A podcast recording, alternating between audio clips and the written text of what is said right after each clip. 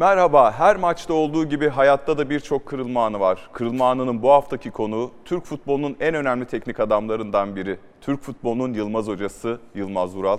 Yılmaz Vural kırılma anına hoş geldiniz. Hayatınızın kırılma anı neydi? Doğduğum gün. o kadar basit.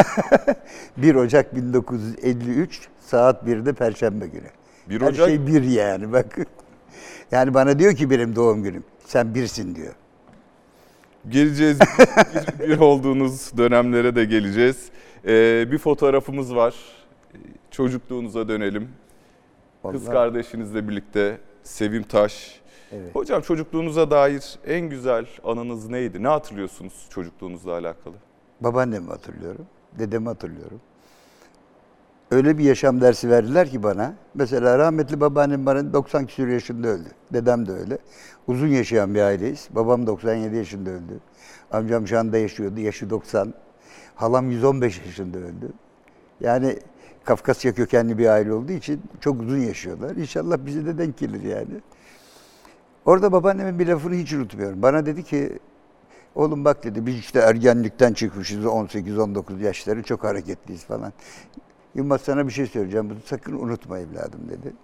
Yaşam sana ne getirir ne gösterir bilinmez ama e, özgürlük dedi pahalı bir oyuncaktır. Ama dedi benim sana tavsiyem yalnız kalırsın özgür olmak istersen dedi. Ama dedi özgür olmanı tavsiye ederim ben sana.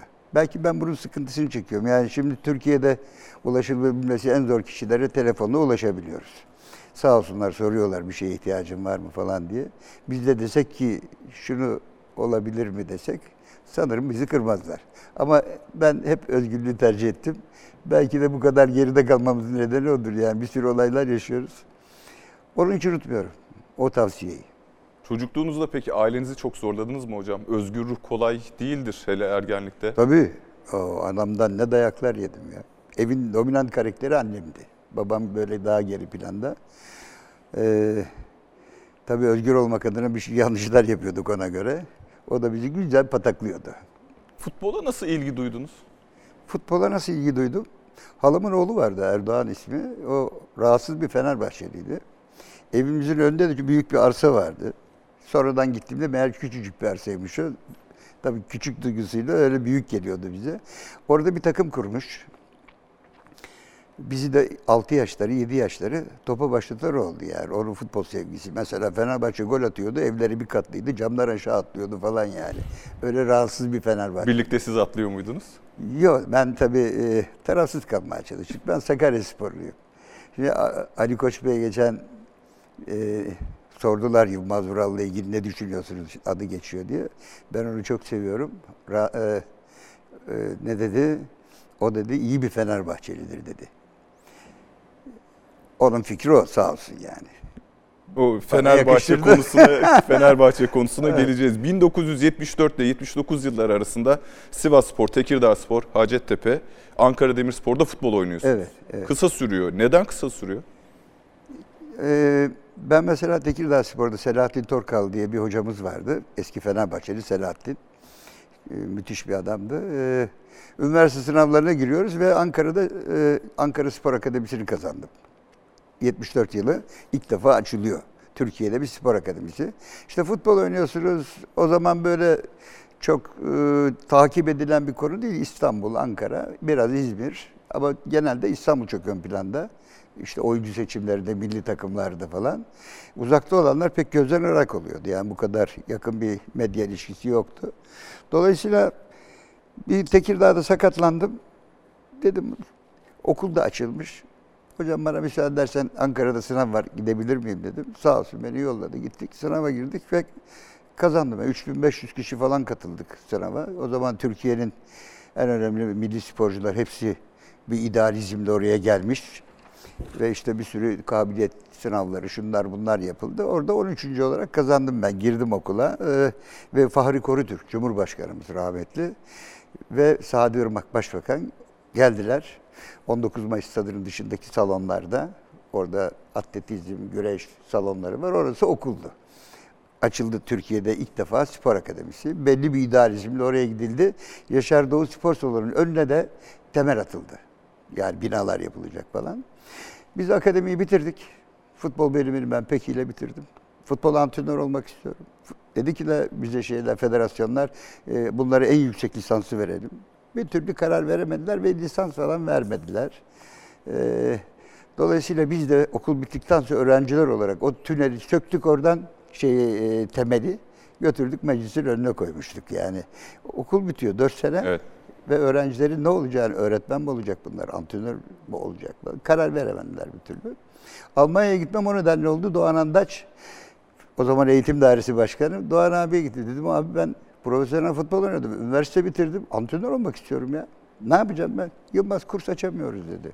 E ne yapalım? Almanya'da bir kurs var. Git onu yap. Türkiye'deki karşılığı bu dedi. Yani benim Almanya'ya gitme nedenim budur. Türkiye'de imkan olmadı. sağlanmadığı için. Bir kelime Almanca yok. 27 yaşındayım. Almanya'ya antrenör olmaya gittik ve bir 10 yılımı falan aldı yani. Bir fotoğrafımız var Almanya günlerinden zannediyorum. Yanınızda da Franz Beckenbauer. Beckenbauer'le A beraber. lisansını o zaman Arjantin Demiri Dünya Kupası yapılıyor. Yanlış hatırlamıyorsam. Ve Beckenbauer'da milli takım hoca yapıldı. Almanya ayağa kalktı. Bunun lisansı yok olamaz. Antrenörler Derneği falan herkes ayağa kalktı ve Beckenbauer e, e, Kaiserau diye denilen bir yerde ben A lisansını yapacağım. O da oraya geldi. Dolayısıyla hem milli takım da getirdi. Kamp aldı orada ve de kendisi de A lisansına katıldı. Formaliteyi hallettiler. Yani Beckenbauer da A lisansı antrenör oldu. Futbol O zaman beraber hayatımda bir ünlüyle çektirdiğim resim budur yani. Ona çok büyük saygı duyuyordum çünkü çok beğendiğim bir karakterdi. Bak o da ne kadar genç. ilham kaynağınız kim futbol hayatınız serüveninizde başlangıç noktasında? Var mı öyle bir ilham kaynağınız? İlham kaynağım Erdoğan abi işte. Erdoğan, onun futbol sevgisi bizi de zehirledi diyelim. Ve ondan sonra tabii ki iş ilerledi, ilerledi. Ee, kendi kendime sordum. Ben üniversiteler, Türkiye'de 200 küsür üniversite var. Hemen hemen hepsine dersem çok abartmış olurum. Belki 100 küsür tanesine söyleşiye gidiyorum. Ağrı, Iğdır, Doğu Beyazıt, neresi varsa. E, Sinop, Niğde, her tarafa gidiyoruz. Ve gençlerle e, söyleşi yapıyoruz. Ve e, rektör işte oranın başında kim varsa eğitim sorumlusu diyor. Hocam ne bilim adamları çağırdık buraya burası dolmuyor ağzına kadar nasıl bir olay bu? Ve orada gençlerle paylaşıyoruz tabii. Her şey ve onlara tavsiyem şey oluyor. Kendinizi iyi analiz edin. İyi analiz edin. Psikolojinizi, yapmak istedikleri, sevdiğiniz şeyleri ve aile sizi hep para kazanacağınız bir mesleğe yönetmek ister haklı olarak. Ama siz sevdiğiniz işi seçin. Çünkü bununla yaşayıp öleceksiniz. Onun için iyi analiz edin. Nedir ruhsal yapınız? Ben mesela sabah 8.30 kalk, 5'te gel eve. Böyle periyodik bir çalışmayı hiç sevmiyorum. Ee, başında birisi sana komut versin. Bunları yapamam. Ya kendimi analiz ettiğimde baktım ki bana en iyi uyan iş bu. Kendi yaptığınla var olacaksın. Ve sana kimse böyle dikte edemeyecek bir şey. Ve yaparsan başarılısın, yapmazsan başarısız çekip gideceksin. Ve tam karakterime göre bir iş buldum yani. Hocam şimdi Türkiye'ye teknik direktörlük kariyerinize başlıyoruz. Bir fotoğrafımız var.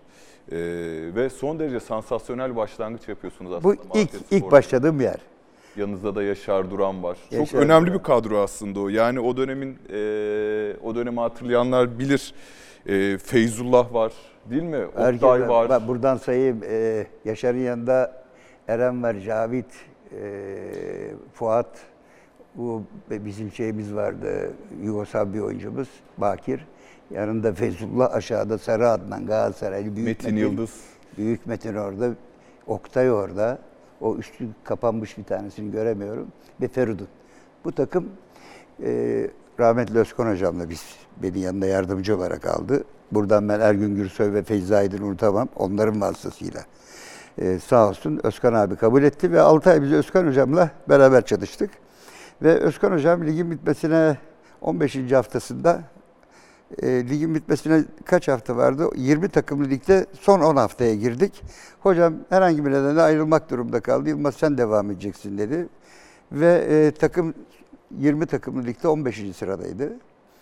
Ve takım avarajla 6. olarak ligi bitirdi. Çünkü biz o geri kalan 10 maçın 8'ini kazandık, bir berabere kaldık, bir de kaybettik. Bir sonraki Ve beni yılın antrenörü seçti Milliyet Gazetesi. Yani Türkiye'de böyle çok ucuz işler yani. 10 maçta böyle olabiliyorsunuz. Ve ikinci senesinde teknik direktör beni yaptılar orada. Ve Türkiye üçüncüsü oldu takım. Yani gene senenin antrenörü bir giriş yaptım ki sorma. Evet çok sansasyonel bir giriş. Tabii bunlar Almanya'da bunlar sayesinde alıp- oldu yani. Onlar sayesinde oldu. Almanya'da eğitim alıp Türkiye'ye gelip şimdi bu dönemde o kadar büyük fark yok ama Alman futbolu ile Türk futbolu arasında o dönemde çok büyük fark var. Kafanızdakilerin ne kadarını geçirebiliyordunuz futbolcuyu? Ya da geldiniz ya ben, ben- bazı şeyler öğrendiniz teorik olarak ama pratiğe geçirmek kolay oldu. Bak, şimdi de fark daha fazla. O zamandakinden daha fazla. Çünkü 80'li yıllarda e, Almanya 82 senesinde spor akademisinde Köln'de araştırma binasını 82'de kurdular. Yani bilimi o zaman soktu Almanlar bile. Çünkü Doğu Almanya'dan bilgi alınıyordu. Leipzig'teki spor akademisinden. Tabii Almanlar politik olarak birleşecekleri biliyorlardı demek ki. 89'da birleştiler. Ve o 82 yılında başladı Almanya'da bilim. Ee, ve o zaman tabii ki Türkiye'de ben gelmişim Almanya'dan burnumdan ağzımdan bilgi akıyor. Hala ikili sıra ol, sahanın etrafında koş. Buydu yani ısınma. Ee, stretching bilmem ne daha öyle bir şeyler insanlar bilmiyorlar. Ee, ve Türkiye'deki antrenör eğitimi hala tartışıyoruz. Yani hiçbir zaman oraları yakalayamayacak. Çünkü Türkiye araştıran bir ülke değil. Türkiye e, taklit yapıyor.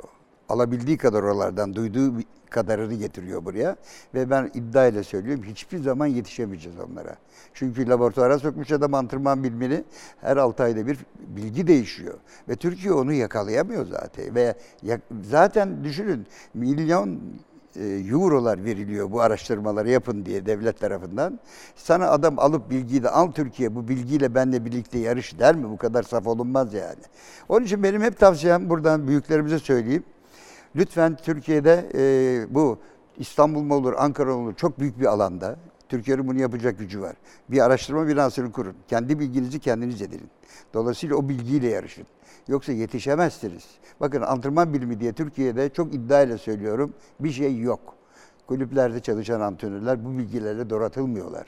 Hashtag'dan görmüş, ondan duymuş, ondan almış, parça parça insan geliştirmeye çalışıyoruz. Yani büyük bir yanlış içindeyiz aslında. Hocam Malatya Spor'dan sonra bir Antalya Spor maceranız var. Şimdi teker teker bütün kulüpleri işlemeyeceğim çünkü Bana programın bak- süresi bana kesinlikle bazen yetmez. Say diyorlar. Ee, ama Ee, bu kadar hakikaten. sansasyonel bir girişin ardından o günün ikinci ligine, bugünün TFF birinci ligine gidiyoruz. Evet, evet. Yanlış e, okumadıysam eğer. Çok idealist bir yaklaşım görüyorum. Yani buradan belki hani kariyerinizde sürekli Fenerbahçe ile Beşiktaş'la büyük kulüplerle Galatasaray'la yakıştırıyorsunuz ya. Belki de kariyerinizde en çok yaklaştığınız dönem bu da olabilir. Malatya Spor sonrası yılın teknik direktörü seçilmişsiniz. Neden TFF birincilik ya da bu idealist yaklaşım olarak değerlendirilebilir mi? Hayır, bir mecburiyetti. Çünkü e, Kahramanmaraş Spor vardı o dönem. Evet. Ben orayla anlaşmak üzereydim. Süper Lig'e çıkmıştı. O zamanki TFF, e, Türkiye Birinci Ligi Evet. deniliyordu. E, orayla olmadı ve Antalya Spor teklif etti ve ben hayatımda ilk defa e, bir takıma giderken bir abimizin desteğini gördüm. Ondan sonra hep kendim, kendi yaptıklarımla bir yere gelme durumu ortaya çıktı. Ve Antalya Spor'a o yüzden gitmek zorunda kaldı. Yani bazen seç- seçemiyorsunuz. Çünkü çalışmanız lazım. Sizin Türkiye'de ne bilip bilmediğinizi ölçecek bir kurum yok, kişi yok. Kimse bu konuda yeterli değil, bilgiye sahip değil. Sizi seçecek insanlar kimler? Yöneticiler. Bu konuda bilgileri yok. Onlara ya alo bir yerden telefon gelir, şunu al, tamam efendim peki alınır. Çünkü Türkiye'de maalesef yöneticilik Bizim ilk başladığımız dönemlerde şehrin böyle para kazanmış, e, oranın ileri ailelerinden bir tanesinin evladını seçerlerdi. Bak burada böyle bir olay var, bu şehirden para kazanıyorsun, lütfen sen de destek ol. Onların da e, hep espriler vardır işte kalesi e, gol yerler, aa gol attık diye sevinen başkanlar olmuştur. Yani e, konuyu hiç bilmiyorlar. Böyle gitti ve o adamlar ağızlarından söz çıkardı. Kaç para alacaksanız evini barkını satıp size paralarını verirlerdi. Sonradan Türkiye'de maalesef yöneticilik e, olayına yani mafya de- dediğimiz tipler girmeye başladı. Mafya çünkü paranın kolay olduğu yerde Ya. olur. Onlar da bıraktı. Akabinde şimdi bir grup geldi. Bunlar da siyasi ve ticari anlamda e, e, çıkarlamak isteyen arkadaşlarımız. Yani bunlar sportif amaç hiç gütmüyorlar. Bakın bugün Türkiye Ligi'nde 17-18 tane hoca değişti. Komik bir şey ya. Dünyada istatistik var bu seneyle ilgili. ikinci sıradayız. Yani antrenör değiştirmekte bu kadar acele eden ülke sıralamasında ikincisi. Ya sen bu hocayı sen seçmiyor musun? Bunu seçerken bunun sana ne vereceğini, ne yapacağını bilmiyor musun? Bunun yeterliliğinden farkında değil misin? Niye seçiyorsun o zaman? Bu kadar çabuk değiştireceksen. Şundan oluyor. Tabii ki bu e, siyasi ticari olay, onların işte belediye başkanı, milletvekili, siyasete yakın olması, ihale bilmem ne böyle bir düşünceyle geliniyor. Yoksa sportif anlamda gelip ben aman bu yörenin gençlik, gençliğine iş bulayım, e, boş zamanlarını değerlendirsinler, meslek sahibi olsunlar diye bakan bana bir tane başkan denk gelmedi. Varsa aralarında bir tane de, birkaç tane de e, onları atlıyorsam özür diliyorum onlardan. Yani maalesef böyle. Yoksa antrenör e, sanki yöneticinin elinin kiriymiş gibi bir dakikada kenara atılan bir varlık olmaya başladı. Ben burada antrenör derneğine sitem ediyorum hep. 20-30 bine yakın üyeniz var. Siz kendi çalışanlarınıza bu kadar sahip çıkmadan davranırsanız olur mu bu? Yani böyle davranıldığı zaman çıkıp da ortaya bir dakika durun antrenörlük bu değildi bu mesleğe bir onur kazandırmak göreviniz yok mu sizin? Ya herkes tek başına bu sistem içerisinde antrenör de dejener olmuş. Başarılı olmayı şöyle zannediyor. Birisini ayağından çekip aşağı aldığım zaman ben başarılıyım diyor. Yaptıklarıyla değil yani. Dolayısıyla ben buradan antrenörleri arkadaşlarımıza eskiden diyelim eski antrenör nesli yani ben onun ondan sonra gelen ilkim. Yani benim Fatih Hocam o zaman tekstille uğraşıyordu. Ee, Mustafa Hocam da Derval'in yardımcısıydı ben teknik direktör olduğumda. Yani e, Ali Uras çağırdı federasyona beni de hocam dedi ya Niye dedi burada kurs açılmıyor? Biz niye açmıyoruz bu kursları? Çünkü o nesil çok güçlü bir nesildi. Antrenörlük kursu dahi açtırmıyorlardı başkaları gelmesin. Elimizde kalsın pazar diye. Ve benim o iki tane başarım Malatya Spor'daki Ali Uras'ı düşündürdü. Ulan sarı çizmeli Mehmet Ağa Yılmaz diye bir çocuk geldi.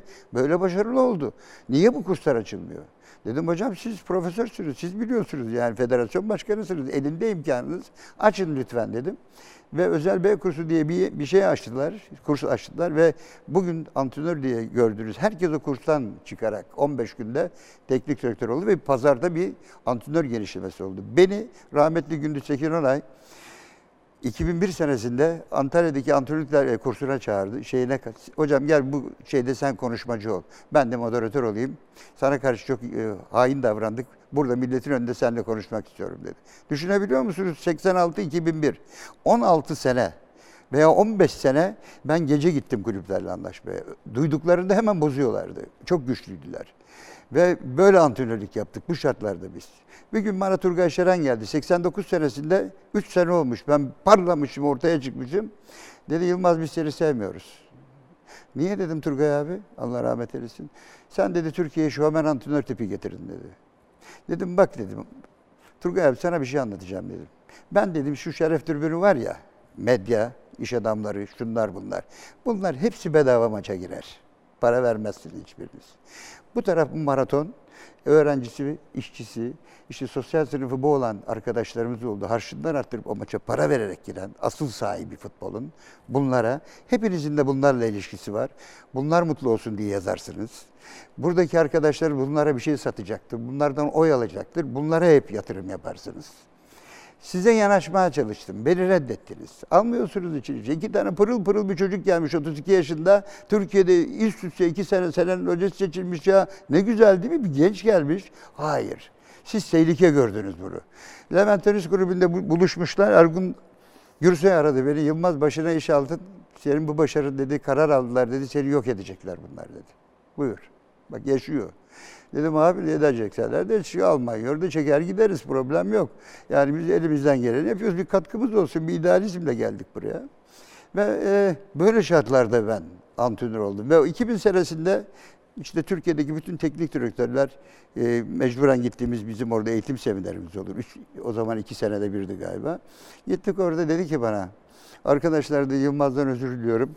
Bu çocuğa 15 sene çektirdik biz dedi. Ama haksız davranmışız dedi. Şimdi o da bizim artık ailemiz dedi. Beni aileyi 15 sene sonra kabul ettiler. Yani böyle zorluklarla gelindi buraya. Şimdi antrenör olmak kolay. Yukarıdan birini tanıyorsa alo diyor.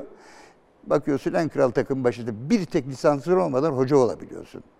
Ya federasyon sen kendi eğitimine karşı Niye bu kadar hain davranıyorsun? Bu antrenörleri sen eğitiyorsun ve pro lisans bugün yapmak için 100 bin lira para yatırmanız lazım. Size sıra gelecek bilmem ne ömrünüz biter.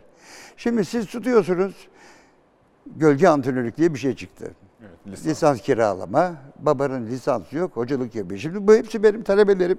Birlikte çalıştığım çocuklar sanmasınlar ki onları eleştiriyorum. Ben sistemi eleştiriyorum. Yani bu vahiyle öğrenilmiyor.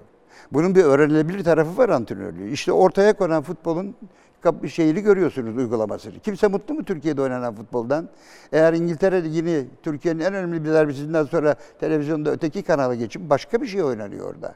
Orada hakem başka, orada oyuncu başka. Yere yatıp katmamazlık yapmıyor. Hakem hata yapıyor ama herkes kabul ediyor. Maçtan sonra hakem hakkını debeç vermek yasak. O güzel oyunu güzelleştirmek adına birisi eğer bir şey yaparsa hemen cezasını buluyor. Tepki konuluyor kim olursa olsun. E şimdi Türkiye'de futbolun insanlar seyredenler affedersiniz şey değil artık yani. Herkes bakıyor doğruyla eksiğin ne olduğunu. Şimdi bir kıyaslıyor. Takımın da o kadar hasta taraftarı ki adam kıyaslamayı yaparken bile o büyüklük duygusu kaybolmasın diye kabullenmek zorunda kalıyor bazı şeyleri. Ya kimseyi aptal değil yediremezsiniz. Doğru yapın bu işi. Kim bu işi yönetiyorsa başından sonuna kadar. Kim bu işi sahadaysa. Şimdi hep- burada hep biz futbolcu ve antrenörü suçlu buluyoruz. Ya bunlar sahaya gelen doğruların yanlışların uygulamasıdır burası. Demek ki her şey yanlış gidiyor ki bu uygulama bu kadar kötü oluyor diye düşünmek lazım. Ve birkaç kişiye hizmet eder bir hali var futbolun. Yani değiştirin ya çünkü futbol oyun falan değil ki ya. Bu çok önemli sosyal bir olay ya yönetiyoruz. Burada bunu yöneten insanların özellikleri olması lazım. Yani siz işte dünyanın, Türkiye'nin en büyük iş adamının düştüğü duruma bakın Fenerbahçe'de. Yani yaptıklarıyla 9 antrenör değişmiş, 60 küsür oyuncu alınmış. Hala doğru yapıyorum diye bir inatlaşma olması gerekir mi? Allah aşkına bir yerde bir hata var yani. Bunu yalnız burada değil. Bakın Galatasaray'ın durumuna, bakın Beşiktaş'ın durumuna. Bu takımlarımız ekonomik iflas etmiş. Belki de o yüzden bu başarısızlıklar gelmeye başladı. Çünkü artık ciddi paraları ödeyip ciddi oyuncular getiremiyorlar. Bu tabii ki sizi e, Hatay'da geçiyor, Alanya'da geçiyor, Konya'da geçiyor. Çünkü onlar az parayla iyi oyuncular bulmuşlar. Bu rekabetin içine girmeleri mümkün olmuş. Ya bu kadar basit şu andaki Türkiye Ligi'nin e, tartışılması. Öyle bakıldığında yani neden bunda hala inat edilir? Niye bunu değiştirmek için çaba sarf edilmez? Anlamış değilim. Bir federasyon delegasyonu var, evlere şenlik. Bir tane aday çıkıyor, aday başkan oluyor. Ve daha Türkiye futbol tarihinde iki tane futboldan gelen adam. Şenez Erzik, Halim Çorbalı. Bir de Trabzonlu Hasan, soyadı aklıma gelmiyor. Ee, Hasan Bey. Federasyonda... Doğan. Yok Hasan Doğan. Hasan Doğan futboldan gelmedidir. O çok da bizim canciğer arkadaşımızdı. Daha eskilerden. Trabzon'un şampiyon olduğu dönemlere dön.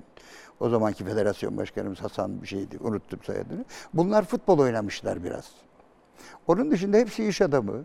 Başka mesleklere sahip arkadaşlarımız futbol gibi özel bir konuyu yönetmek için ya sen 10 bin kişilik fabrikayı yönetirsin. Planlarsın. Senin üretmek istediğin şeyi elde edersin. Burada sen 28 tane çocuğu idare edemiyorsun. Neden edemiyorsun? Çünkü profesyonellik de şey, denilen şey Türkiye'ye yerleşmemiş. Bakın bir oyun oynuyoruz biz. 11 kişi oynuyor, 17 kişi bekliyor. Hadi gelin Türkiye Ligi'nde yönetin bakayım bu oyuncu grubunu. Yönetemezsiniz. Oynayana para veriyorsunuz, 17 kişiye vermiyorsunuz. Böyle bir ödeme sistemi mi olur? Siz antrenöre şöyle bir ekip veriyorsunuz. Yabancıları da böldük ikiye biz. FIFA'ya verenler, vermeyenler diye. Onu da ikiye böldük. Yaşlı Türk oyuncuları, genç Türk oyuncuları, ar- aralarda gezen çakallar. Siz antrenöre böyle bir dinamizmi olan kulüp veriyorsunuz. Al bunu takım yap diyorsunuz. Kardeşim herif Afrika'dan gelmiş, Avrupa'dan gelmiş, bir yerlerden gelmiş para kazanma. Urfa'dan gelmiş, Edirne'den gelmiş İstanbul'a veya başka bir yere para kazanma. Ve sen bu adamın e, çok kısa bir ömrü olan futbolculuk hayatında ona biçtiğin değerin karşılığını vermiyorsunuz. Ve diyorsunuz ki antrenöre bunlarla bana iş yap. Gel sen yap bakalım kolaysa. Kolaysa gel sen yap adama bir ödeme. Ben gittiğim kulüplerden birkaçı hariç bakın 30 kulüpten paramı alamadım çoğundan. Müracaat ediyorsunuz, vatan haini ilan ediyorlar sizi. Federasyona şikayet ediyorsunuz, vay bizi şikayet etti oluyor ve sizi kara alıyorlar kulüpler. Bir daha o kulübün içine girmeniz mümkün değil. Ya alacaklı olup da suçlu olan bir insan ilk defa Türkiye'de görüyorum ben. Ya vermemişsin kardeşim parayı. Niye benim paramı vermiyorsun? Bu benim mesleğim, ben bununla yaşıyorum.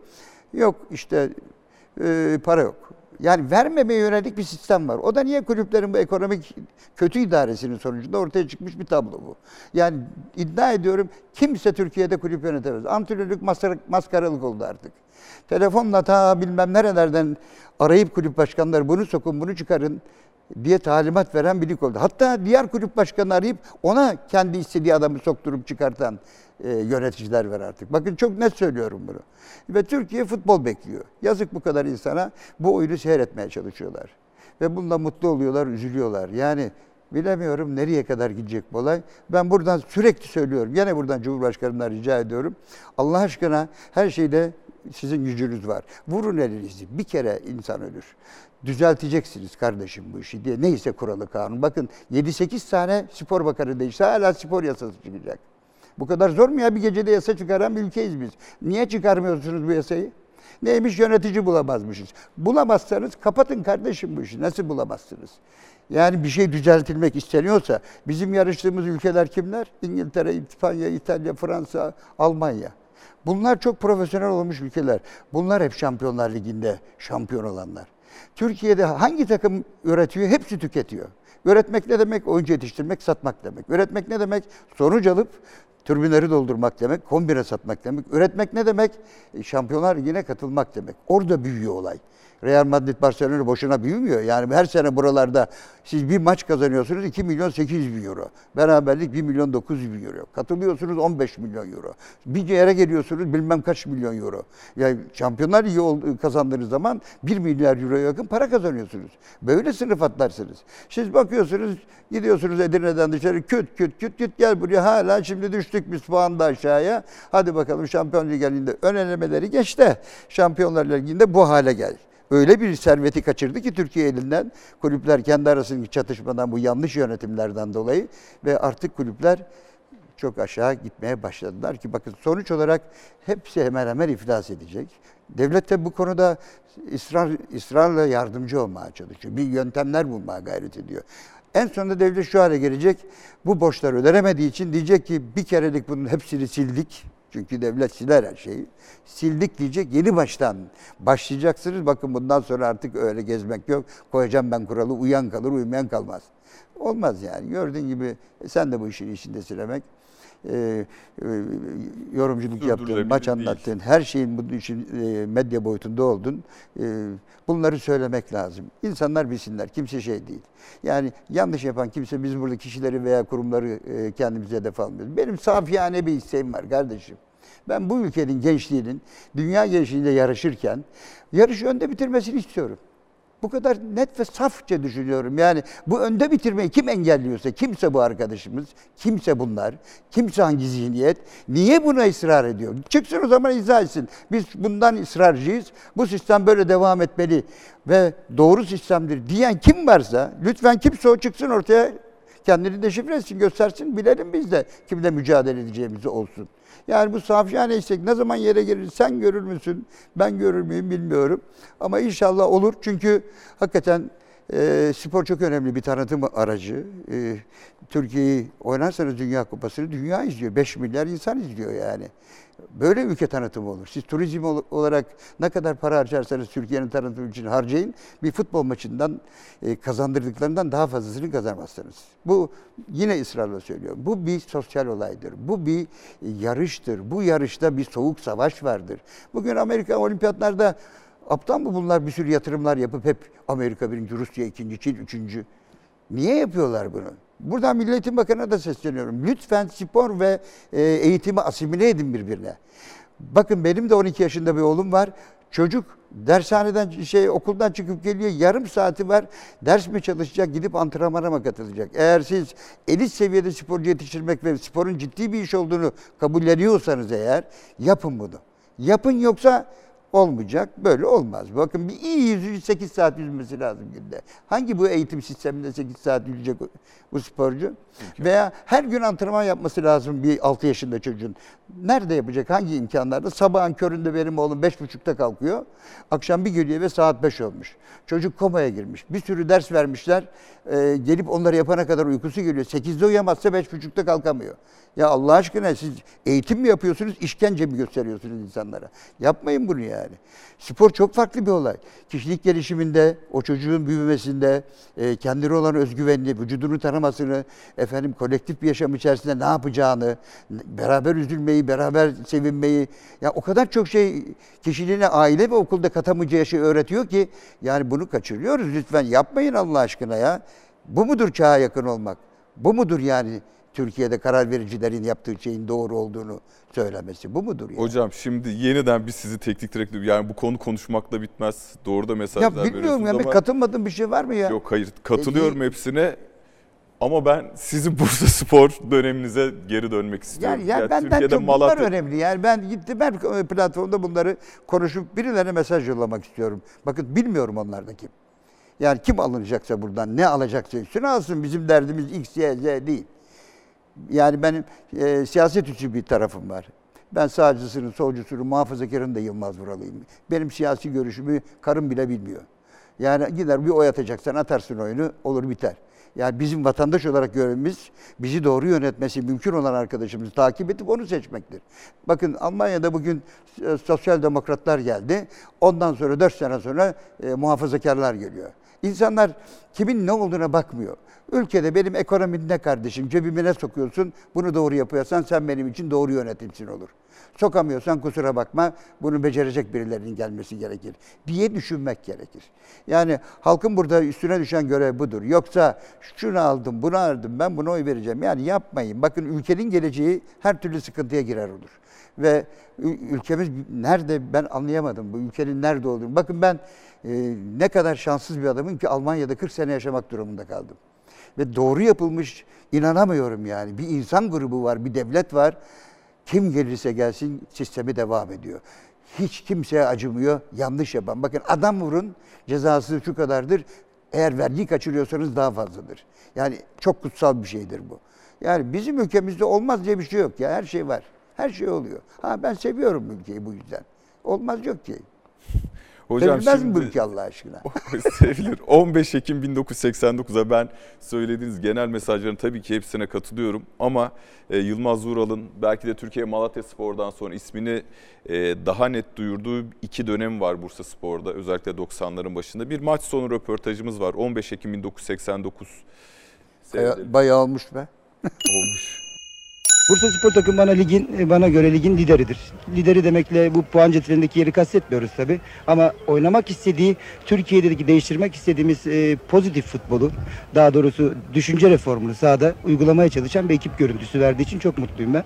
Önümüzdeki günlerde şunu iddia ediyorum. Bursa Spor takımı Türkiye Ligi'nin e, üst sıralarına çok hızla yükselecek bir takımdır. Bulunduğu yer hiç de ona yakışan bir yer değildir diye kabul ediyorum. Bursa Spor'un başına geçiyorsunuz ve gerçekten de ben de hatırlıyorum o dönem. Yeniden Yılmaz Vural ismi gündemde ilk sıralara, futbol gündeminde ilk sıralara yükseliyor.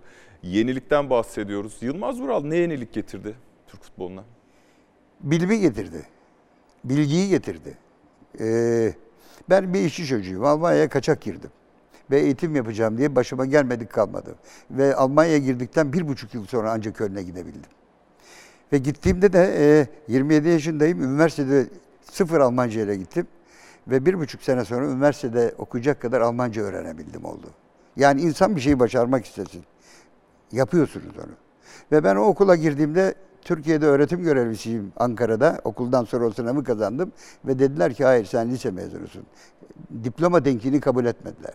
Ve yeni baştan e, bir Alman gibi sıfırdan ben o üniversiteyi okumak durumunda kaldım. Ve bir müddet sonra dedim ki iyi ki öyle yapmışlar. Çünkü ben kendimi bir şey biliyor diye düşündüm. Yani üniversite bitirmişim, öğretim görevlisi olmuşum. Bir gittim ki 2-3 olimpiyat geçmiş bilgi ben, bana verilmiş bilgi. Geliyor efendim profesör amfiye. Çocuklar bugün sürat çalışmalarında şöyle şöyleydi. Bu altı ay evvel bunları unutun. Bundan sonra şu kadar tekrarla, şu gün şunu yapın, arada şu kadar dinlendirin, şunu yapın. Allah Allah. Şaşkına döndüm. Adam fitness'te kuvvet antrenmanı ile ilgili bir kitap yazmış. 6 ay sonra profesör geliyor diyor ki bu kitabı unutun. Adam kendini reddediyor. Olmaz diyor.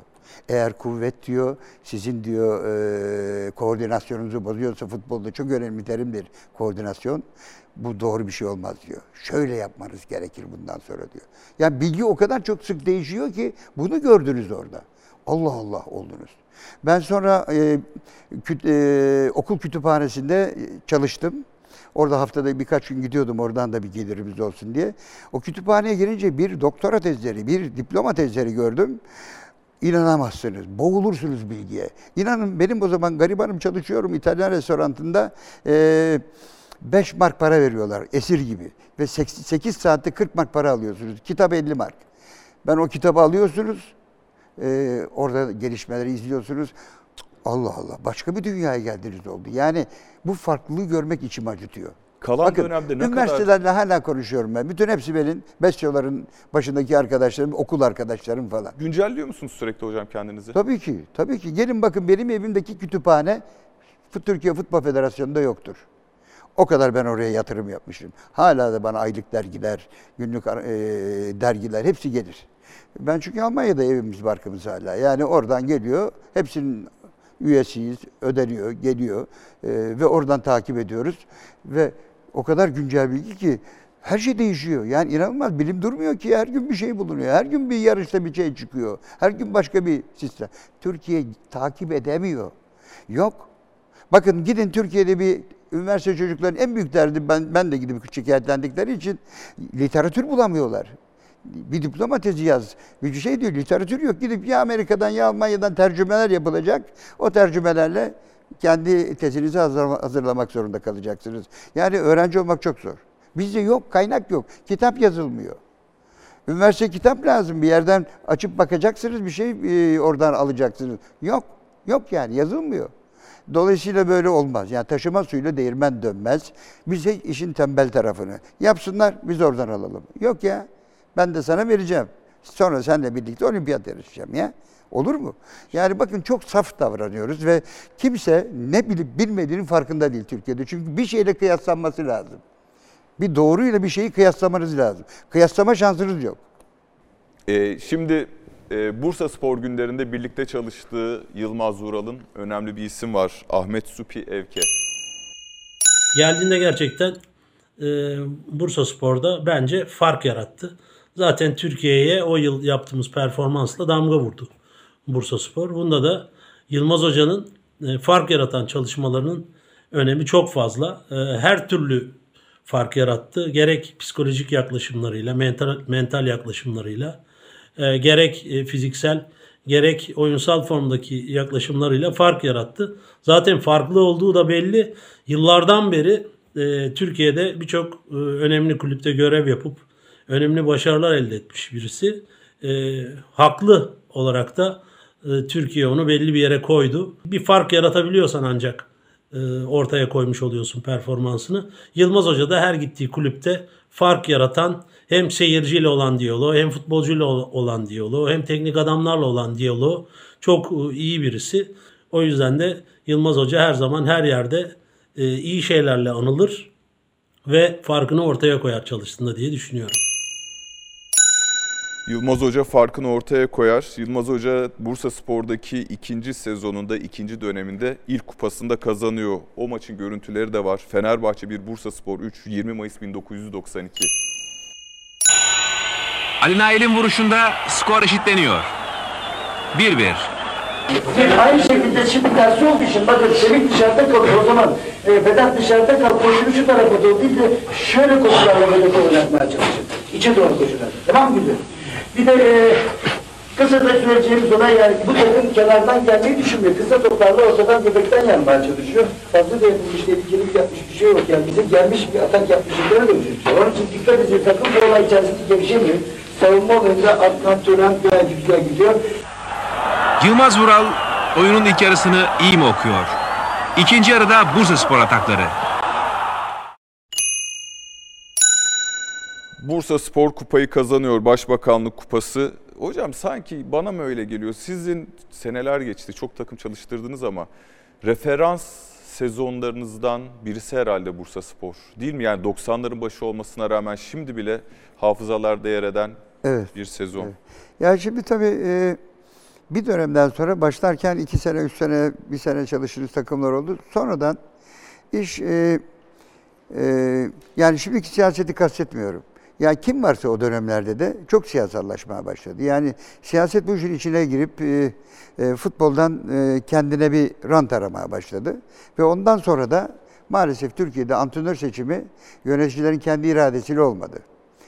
Bizim çocuk lütfen efendim peki falana gitti olay. Yani şimdi böyle olunca yapmayın ya. Ben bütün siyasetçiler bizim arkadaşımız, abimiz, kardeşimiz.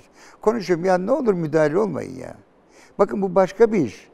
Devlet su işlerine adam almıyorsunuz. Yani bu yetenek isteyen, efendim eğitilmişlik isteyen bir iş. Yani yazık ediyorsunuz futbolu gerileteceksiniz. Bakın ülke futbolu futbol olmasa Türkiye neyle eğlenecek Allah aşkına ya? İnsanların gerginliğini atacağı başka bir ortam var mı lütfen ya? Ya böyle bir önemli bir sosyal olayı öyle bir önemsemiyorsunuz ki yapmayın arkadaşlarım ya. Onların da bana ifadesi şu. Ya hocam bunu zevkle yapmıyoruz. Benim siyasette hayır yoktur. Geliyor benim tarafım. Bir yerde yakalıyor bizi. Elime telefonu veriyor. Lütfen şuraya arar mısınız? Ben işte işsizim bana. Şimdi ben diyor seçmenime hayır diyemiyorum. Ve ben aramak zorunda kalıyorum. Tabii ki de biz arayınca kimse hayır demiyor. Bu iş oluyor. Bakın siyasetçilerin de bu işten çok memnun olduğu, olmadığını biliyorum. Ama maalesef öyle bir ip koptu ki artık nereye gideceği belli olmayan bir duruma düşüyor. Ya bir kurs açılıyor. B ve A lisansı birlikte. Ya Allah aşkına ya. 6 sene geçmesi lazım gelen bir yerde sen 15 günde iki tane kursu bitirtiyor sana bu e, eğitim sistemi. Böyle bir şey var mı ya? Bunları iyilik mi yaptığınızı sanıyorsunuz? Kötülük yapıyorsunuz. Dolayısıyla yani e, benim hep iddiam şu oldu. Her yerde biraz ya şurada deminden beri de bir hayırlı bir şey konuştuğumuz yok yani. Hep kritik ediyoruz. Hep e, onu kritik ediyoruz. Bunu kritik ediyoruz. Yani olmaz ki ya. İnsanlar da sanıyor ki Yılmaz Hoca bilmiyor. Hayır canım. Ben bugüne kadar kimseden kendi adıma konuştuğum şeylerin hiçbir benimle alakası olan şeyler değil. Ya bir idealizm var. Bir 60 yaş grubunda bu vardır maalesef yani Türkiye'de. Hala biz ülkemizi, işimizi çok seven insanlarız. Hala daha fedakar bir yapımız var. Hala başka bakıyoruz Türkiye'ye, e, Türk insanına, ülkemize farklı bakıyoruz galiba bilmiyorum. Rahatsız oluyorum. Yani Allah'a çok şükür ekonomik olarak yaşamımızın sonuna kadar kimseye muhtaç olmadan yaşayacağımız ekonomimiz var. Ben bunları kimseyi söyleyip de niye ya aman bana ne ya diye düşünsem düşünürüm yani. Böyle ifade etmem de bana sıkıntı yaratıyor. Niye? Çünkü bu sistemin devam etmesini isteyen o kadar çok insan var ki yönetici sınıfında. E, senin işverenin adamları kritik ediyorsun burada. Niye seninle çalışsın ki herif? Niye seninle olsun? Ben hayatımı, meslek hayatımı riske atıyorum bunları konuşurken. Niye? Çünkü ya ben yok olmazsam, sen yok olmazsan bu ülke ne hale gelecek kardeşim? Kimse, ben kendi branşımla ilgili söylüyorum. Diğeri beni ilgilendirmiyor. Ben futbol benim branşımı, ben bu kendi evimin önünü süpürmeye çalışıyorum. Herkes kendi meslek branşı ilgili, ilgili sorunları varsa çıksın, programlarda konuşsun, ne yaparsa yapsın, onları ilgilendiren bir şey. Yani olmuyor be, emek olmuyor yani.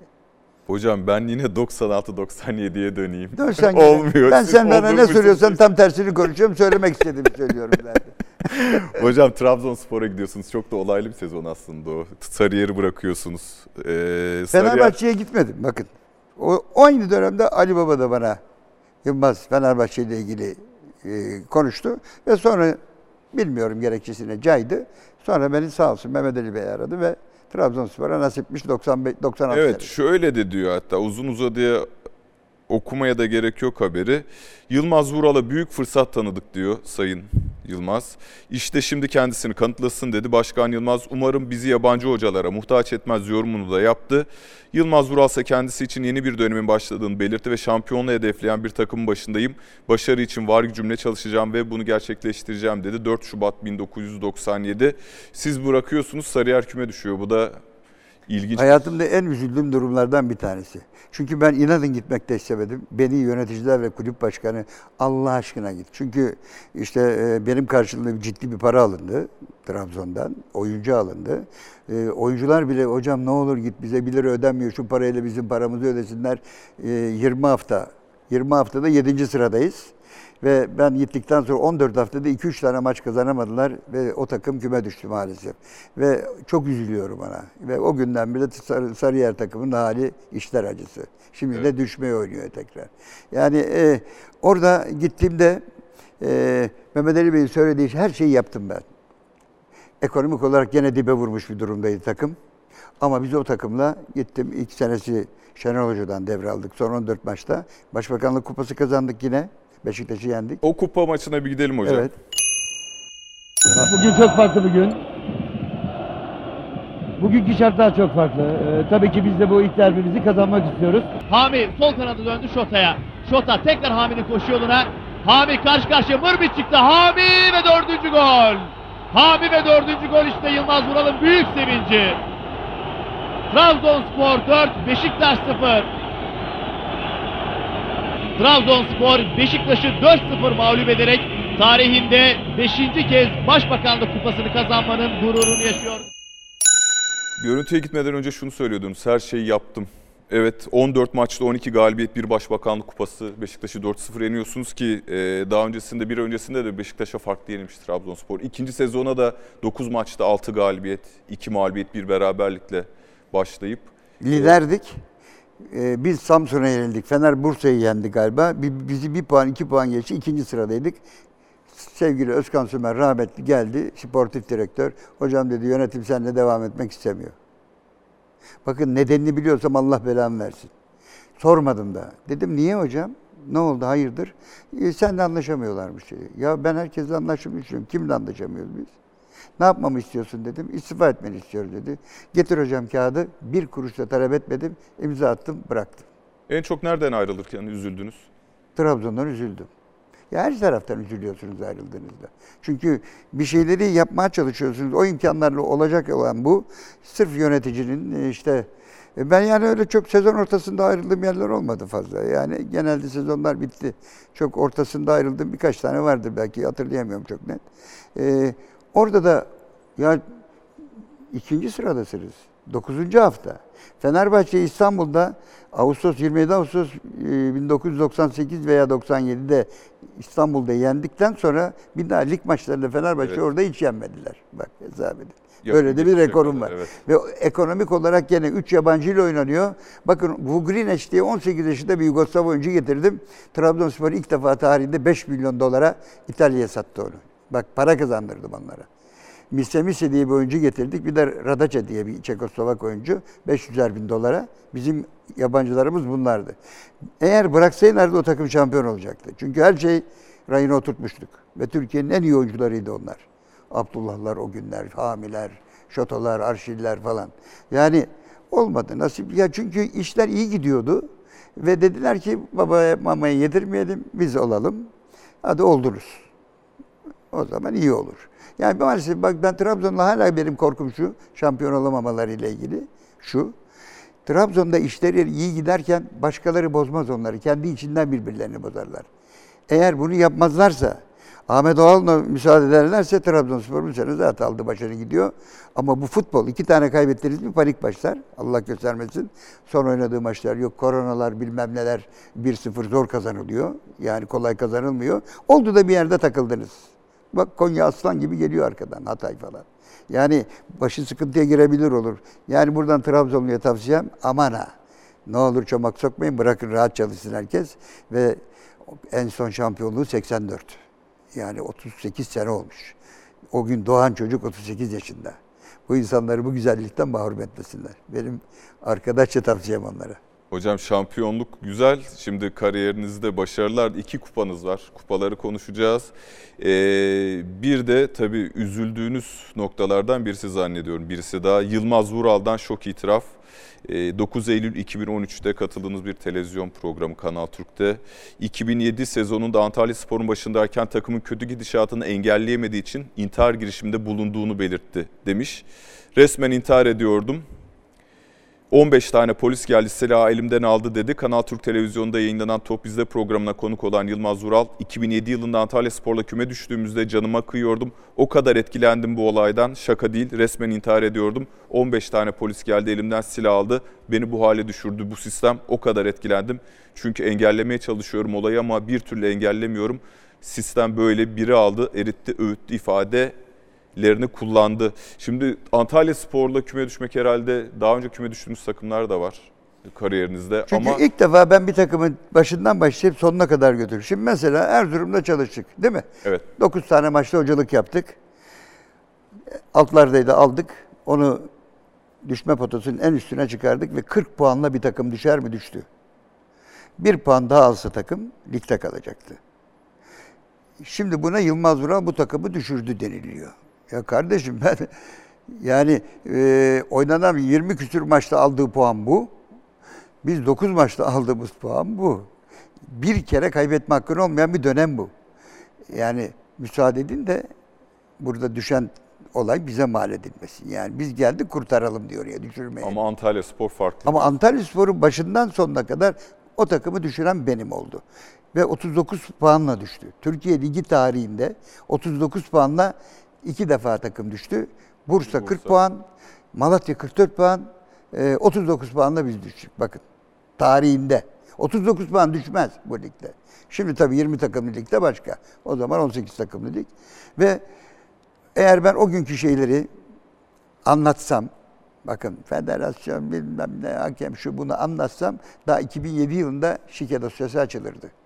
Yani o kadar iğrençlikler var ki ve bunları ben kulüp başkanımız, belediye başkanımız o zaman Menderes Sürer anlatıyorum ona. Bak 7 tane hafta kaldı.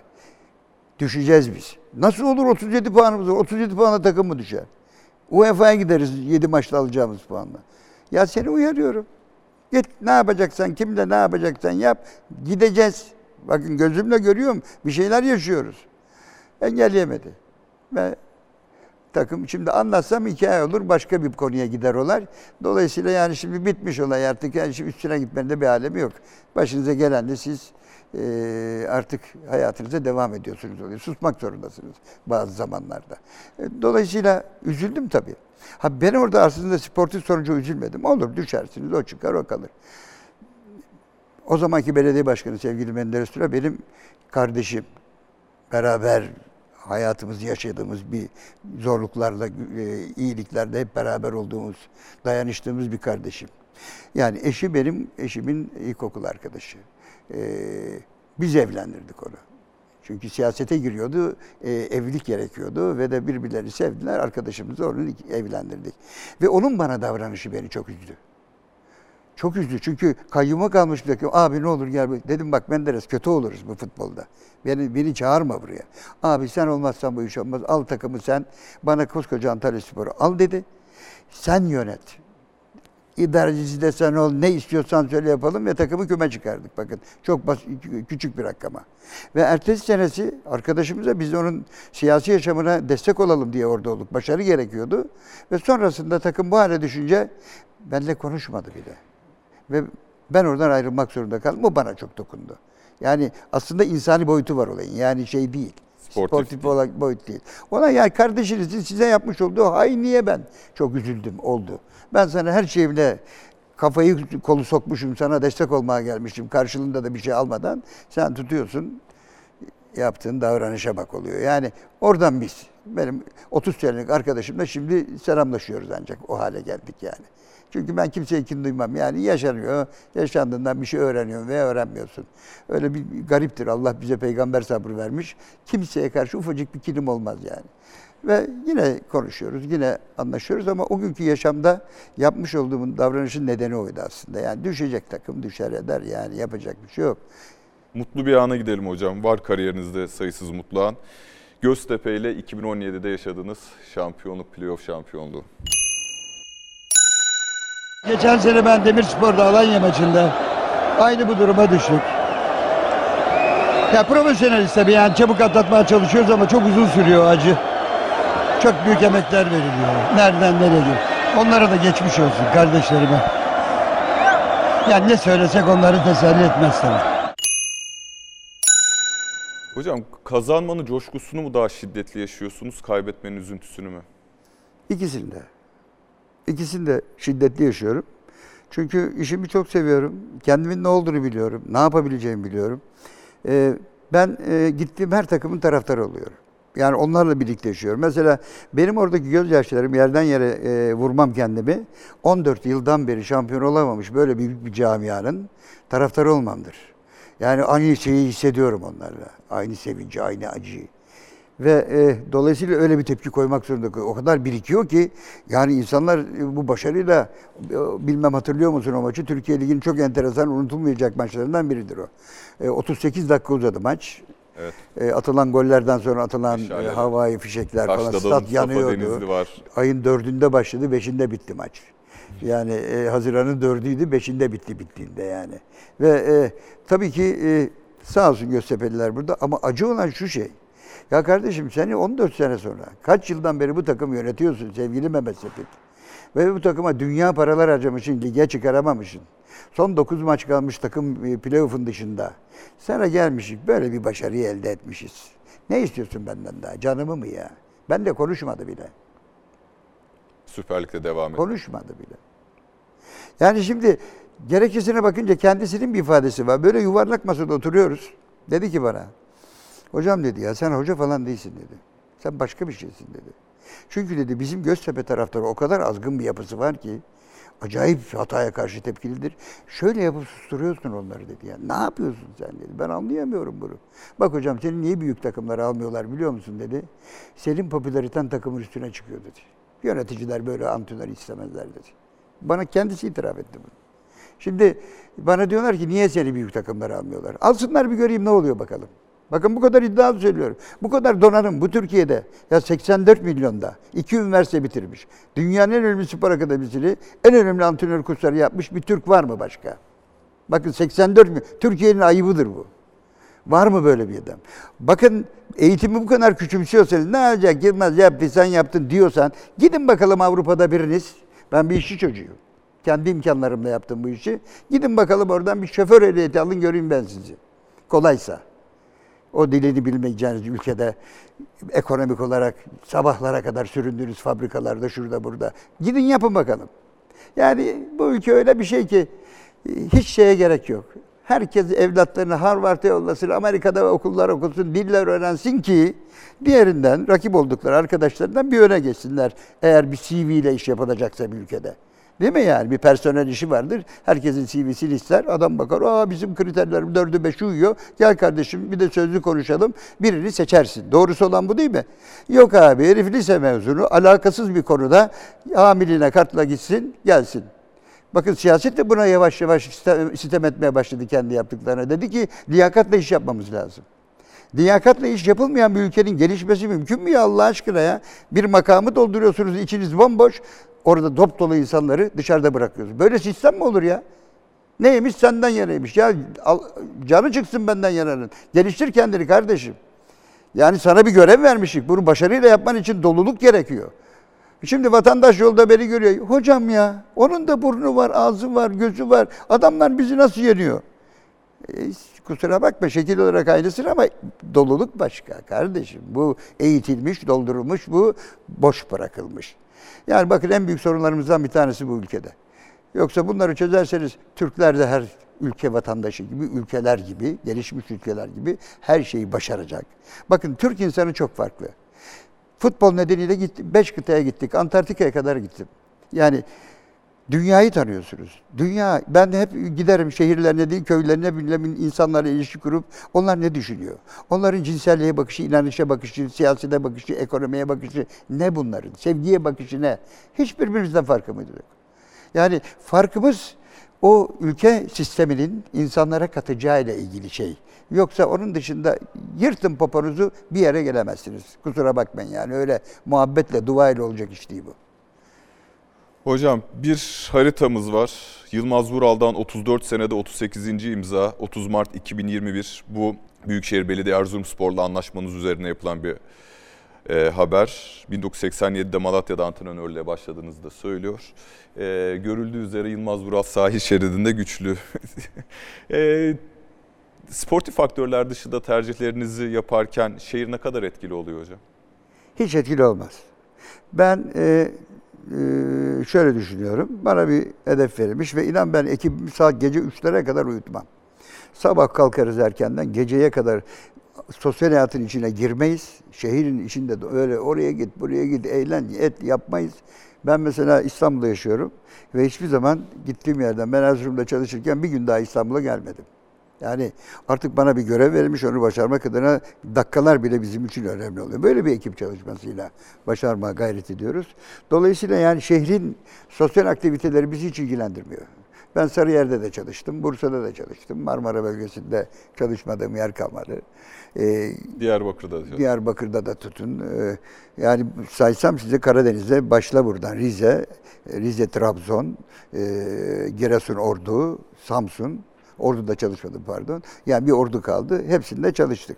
E, Marmara'ya gel, Sarıyer, Bursa, e, başka kim var İstanbul'da? Kasımpaşa.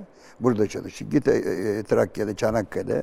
Gel Ege'de çalışmadığımız yer kalmadı. Karşıyaka, Göztepe, efendime söyleyeyim. Gel Denizli, Manisa, efendim e, e, başka başka e, aklıma gelmiyor da. Gel Akdeniz'e orada Antalya, Antalya. Adana, efendim Mersin, çık yukarıya Diyarbakır, Gaziantep, e, Malatya.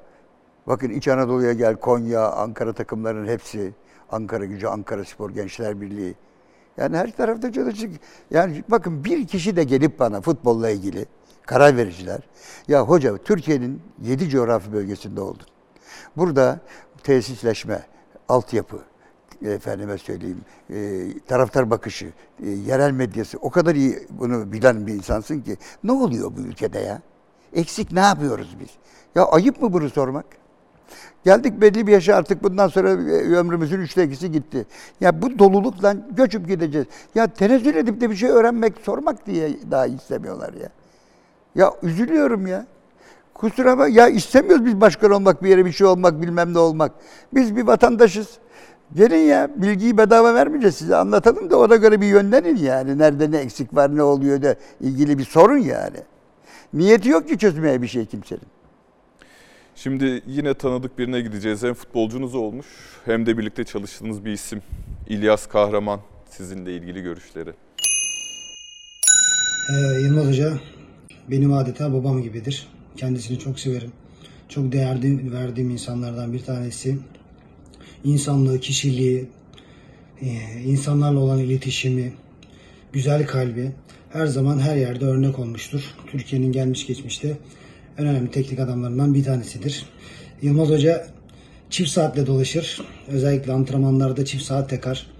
Ee, her saniyesini, her dakikasını antrenmanın değerlendirmek isteyen bir teknik adamdır. O yüzden e, iki tane saatine sürekli bakar ki biri şaşıyor mu, biri yanlış mı diye. O yüzden de hiç antrenmanlarda şaşmaz. İlyas Kahraman çok teşekkür ediyoruz. Ee, Zor yönü vardı. En zor yönünüz ne hocam teknik direktör olarak? Şimdi ben dışarıda görüyorsun çok sevecen, mülayim bir tipimdir. Yani yüzü gülen. Fakat çalışırken başka bir karakter oluyorsunuz. Çünkü o antrenman saatleri 2 saat, 3 saat, 1 saat ilerisi gerisi diyelim 4 saat veya maç. Maç da aynı şekilde işte onun kampıdır. Onun e, maçtan bir saat evvelidir. Maç oynanır. Maçtan bir saat sonrasıdır.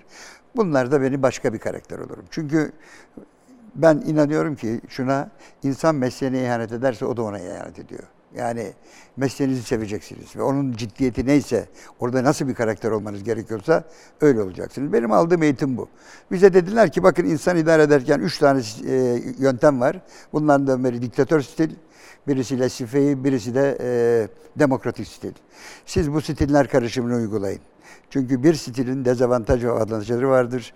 Siz ne zaman gerekiyorsa insana nasıl davranmanız gerekiyorsa ki Almanlar buna parmak ucu hissederler. Yani Fingerspitze diye bir laf vardır.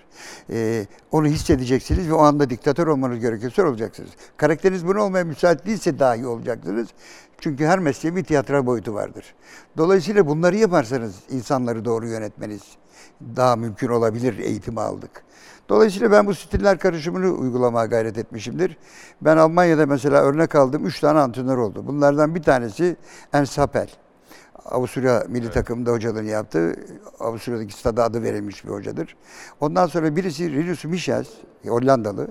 O da diktatör stili örnekti. Happel, Lesifieri örnekti. Bir de Udarate'yi.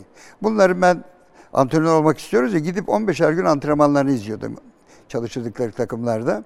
O stillerin farkını görüyorsunuz. Orada lider oyuncuya nasıl davranıyor? İşte yıldız oyuncuya nasıl tepki veriyor yanlışlarında? Hep bunları izlemeye çalıştım. Yani çünkü bizim işimizin iki boyutu var. Birisi insan boyutu, birisi de uzmanlık boyutu. Eğer siz insan boyutunda oyuncuya yaklaşmayı, ona nasıl davranacağınızı bilmiyorsanız uzmanlık boyutunu istediğiniz kadar iyi bilin, bu işi götüremezsiniz. Veya bu tarafı çok iyi bilip de bunu bilmiyorsanız yine olmaz. Yani bu madalyonun iki yüzünü iyice ezberlemeniz gerekiyor. O açıdan çok büyük faydasını gördüm onun. Yani e, ben bir maç seyrettim. Otto Rehagel Bremen'de antrenör. E, bir final maçı oynuyorlar. Takım kaptanı sahadan çıkardı. Maçın bitmesine 15-20 dakika var. Kaptan sahadan çıkarken çimleri oldu. Formaları fırlattı ve sahadan çıktı. Şimdi e, Almanya'da maçtan sonra takımlar ikisi bir araya gelir, medya gelir, onlara sorular sorar falan filan. Böyle bir işte spor çağı diye bir şey vardı, orada yapılırdı. Şimdi e, Oteragla ilk soru şu oldu. Bu oyuncuya ne yapacaksınız? O dedi ki kendisini kutluyorum dedi. O ara e, kamera oyuncuyu zoomladı. Onun surat yapısına bakıyor. Hani tedirgin antrenör ne diyecek benimle ilgili gibilerden. Çünkü sonradan bir pişmanlık geliyor yaptığıyla ilgili. Ben dedi onu kutluyorum kaptanımı dedi. Demek öyle bir anda çıkardım ki onu daha ben bu takıma bir sürü şey verebilirdim. Duygusuyla bu tepkiyi koydu. Aferin ona dedi. Ben böyle oyuncular istiyorum dedi. Şimdi şöyle düşünüyorum kendi antrenörlük hayatımda. Ee, Yine e, biz Fenerbahçe ile oynuyoruz Malatya'da. Cavit diye bir oyuncumuz var. 1-0 öndeyiz. Cavit'i ben oyundan aldım. Cavit'in bir sahadan çıkışı var. Formayı çıkardı. Vücut kıpkırmızı. Ağustos ayından oynuyor maç. Kıpkırmızı. Bana öyle bir kin ve nefretle o formayı yere attı ki çıkarken. Ve maç bitti. Yendik. Bana kimse Fenerbahçe'yi niye yendiniz, ne yaptın hoca diye sormadı. Cavit'e ne yapacaksın? Bakın oradan öğrendiğimle ben dedim ki arkadaşlarım bugün hava kaç derece? Dediler ki 38 derece işte 40 derece. Yani dedim adamın o formayı çıkarması çok mu acayip bir şey bu sıcakta? Ya ne diyorsun hoca bize kafa mı yapıyor?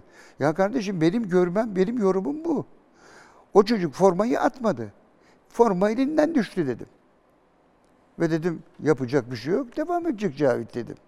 Şimdi tabii orada halk, yönetim yani bu forma nasıl arıntılı tepkisiyle çok tepkililer ki benden ceza verilmesi işte isteniyor oyuncuya. Ve salı günü oyuncu şeye geldi. Soyunma odasına antrenmana çıkacağız. Hocam çok teşekkür ediyorum size dedi. Çok özür diliyorum sizden dedi. Bunu yapmamam gerekiyordu ama o, o günkü duyguyla ben bunu yaptım. Cavit dedim bu sana ceza vermemiz gerekiyor. Toplum bunu bizden bekliyor dedim. Git dedim bir hafta yeni nişanlandın kız arkadaşınla ol. Ondan sonra gel hiçbir şey olmamış gibi başta görevine yollun dedim. Ve biz Cavit'i böyle kazandık oldu. Gol kralı oluyordu adam. Yani biz onu yok edebilirdik de. Bakın bir örnektir o yani. Evet. E, davranma çok önemli bir şey. E, antrenörler bize ma- maalesef drama dersi diye bir ders verilmiyor. Verilmesi lazım. Hocam kariyerinizde iki kupanız var. E, neden sadece iki kupanız var? İki başbakanlık. Ve iki tane Türkiye Kupası finali oynadık. Bir Trabzonspor'dayken Kocaeli'ne karşı, bir de Bursa'dayken Trabzon'a karşı. Türkiye kupalarını kaybettik. Antalya Spor'la e, e, hangi takımda? Ben Bursa'dayım. Antalya Spor'la yarı final oynuyoruz. Galatasaray şampiyon olduğu için yarı finale gelen takım Galatasaray'la final maçı oynayacak. Kaybetse bile Türkiye Kupası'nda Türkiye'yi temsil edecek. Antalya'ya kaybettik. Yani çok final kaybettik. Çok oynadığım final. Beşe yakın takımı TFF Ligi'nden Süper Lig'e çıkmasının nedeniyimdir. Çıkardık. Evet. Tabii ki e, başında olup da düşürdüğüm bir tek takım kabul ederim Antalya Spor. Sıfırdan aldık. Başın dibine kadar kaldık ve 39 puanla düştük. Onun dışında kalmış 9 tane maç. Kazanmış takım o zaman tabii 34 38 34 maç oynanıyor. 20 24 maçın 4 tane maç kazanmış sana diyorlar ki 10 maçta 6'sını kazanırsan ligde kalacak. Hocam ne olur gel. Ya gelmem diyorsun. Tümen komutanı arıyor, vali arıyor, takım arıyor, kaptan arıyor. Hocam gel zaten düştük. Hani siz 5 maçı kazanıyorsunuz. Buna rağmen düşüyorsunuz. Bunu diyorlar ki Yılmaz Vural küme düşürdü. Diyeceksin ki bana gitme. Ya kardeşim gitme de insan başarı ve başarısızlıkta, başarıda ne kadar şey öğreniyorsa başarısızlıkta aynı şeyi öğreniyor. Yani insan yalnız başarılı olarak bir şey öğrenmiyor ki. O zaman siz düşme oynayan bir takımın psikolojisini nasıl anlayacaksınız çalışmadıysanız? Onlar ne tepki veriyor, nerede zorluklar var, nasıl çözülür o? Yani bana çok kısa vadeli son 10 seneden beri bize 15 maç, 5 maç. Ben Türkiye Ligi'nin bilmememek biliyor musun? En fazla 1923'ten var maç yöneten, resmi maç yöneten ikinci antrenörüyüm. 774 resmi maça çıkmışım. Fatih Hocam 768.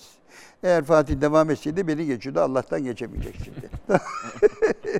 Ve Şenol Hocam da 927 maç yönetmiş. Düşünün ben 5 maç 10 maç. Sonra ben birinciydim. Beni geçtiler tabii. Çünkü senede 70 tane maç oynuyor. Şampiyonlar Ligi bilmem ne. Evet. Kupalar falan.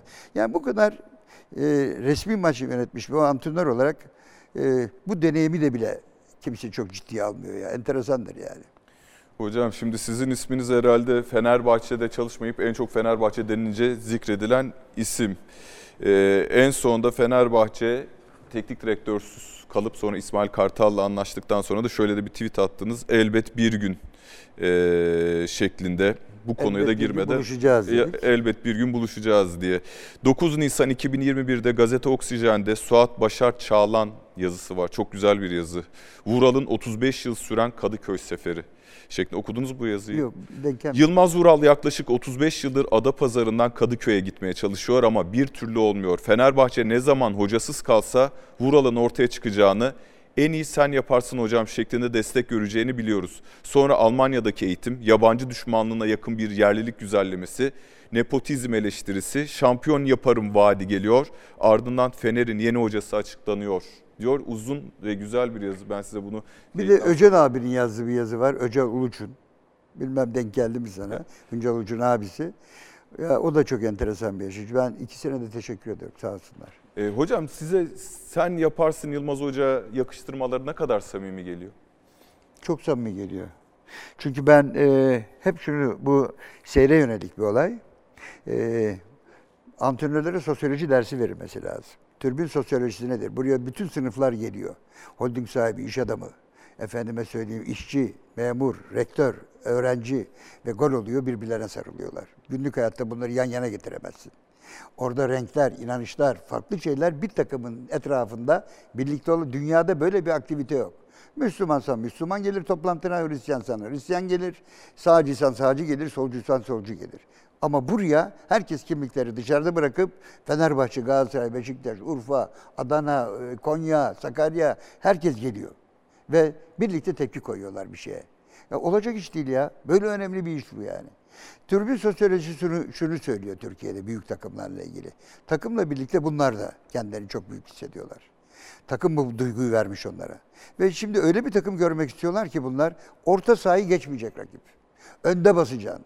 Yakın oyunda topu kazanacaksın. Kenardan geleceksin, oradan geleceksin, şut atacaksın, direkten dönecek. Böyle kaybet.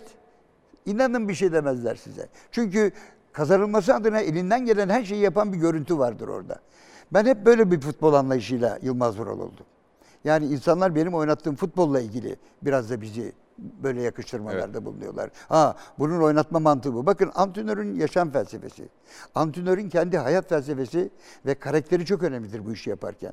Sizin cesaretiniz, sizin kaybetmeme korkunuz, sizin efendime söyleyeyim e, işle ilgili e, beklentiniz. Bunlar antrenör antrenörlük olayında uygulamada çok önemli farklılıklar getirir. Çünkü futbol der ki iki tane olay vardır futbolda. Gol at, gol yeme. Bunun üstüne kurdum, kurulmuştur her şey. Eğer siz gol yememeyi ön planda tutan bir oyun anlayışıyla oynarsanız pek kabul görmüyor bu. Ama gol atmayı daha ön planda tutan bir oyun anlayışıyla oynarsanız insanlar bundan daha çok hoşlanıyorlar. Dolayısıyla sizin e, medeni nimetiniz kim? Seyreden. Seyreden nasıl bir takım bekliyor? Böyle bir takım. Ya kardeşim böyle takım, böyle oynayacak oyuncular seçsenize. Önde daha baskılı oynaması mümkün. Daha fiziksel kalitesi üst seviyede. O dar alanda oynaması mümkün. Niye siz seçtiğiniz oyuncularla? Şimdi Fenerbahçe'ye bakın.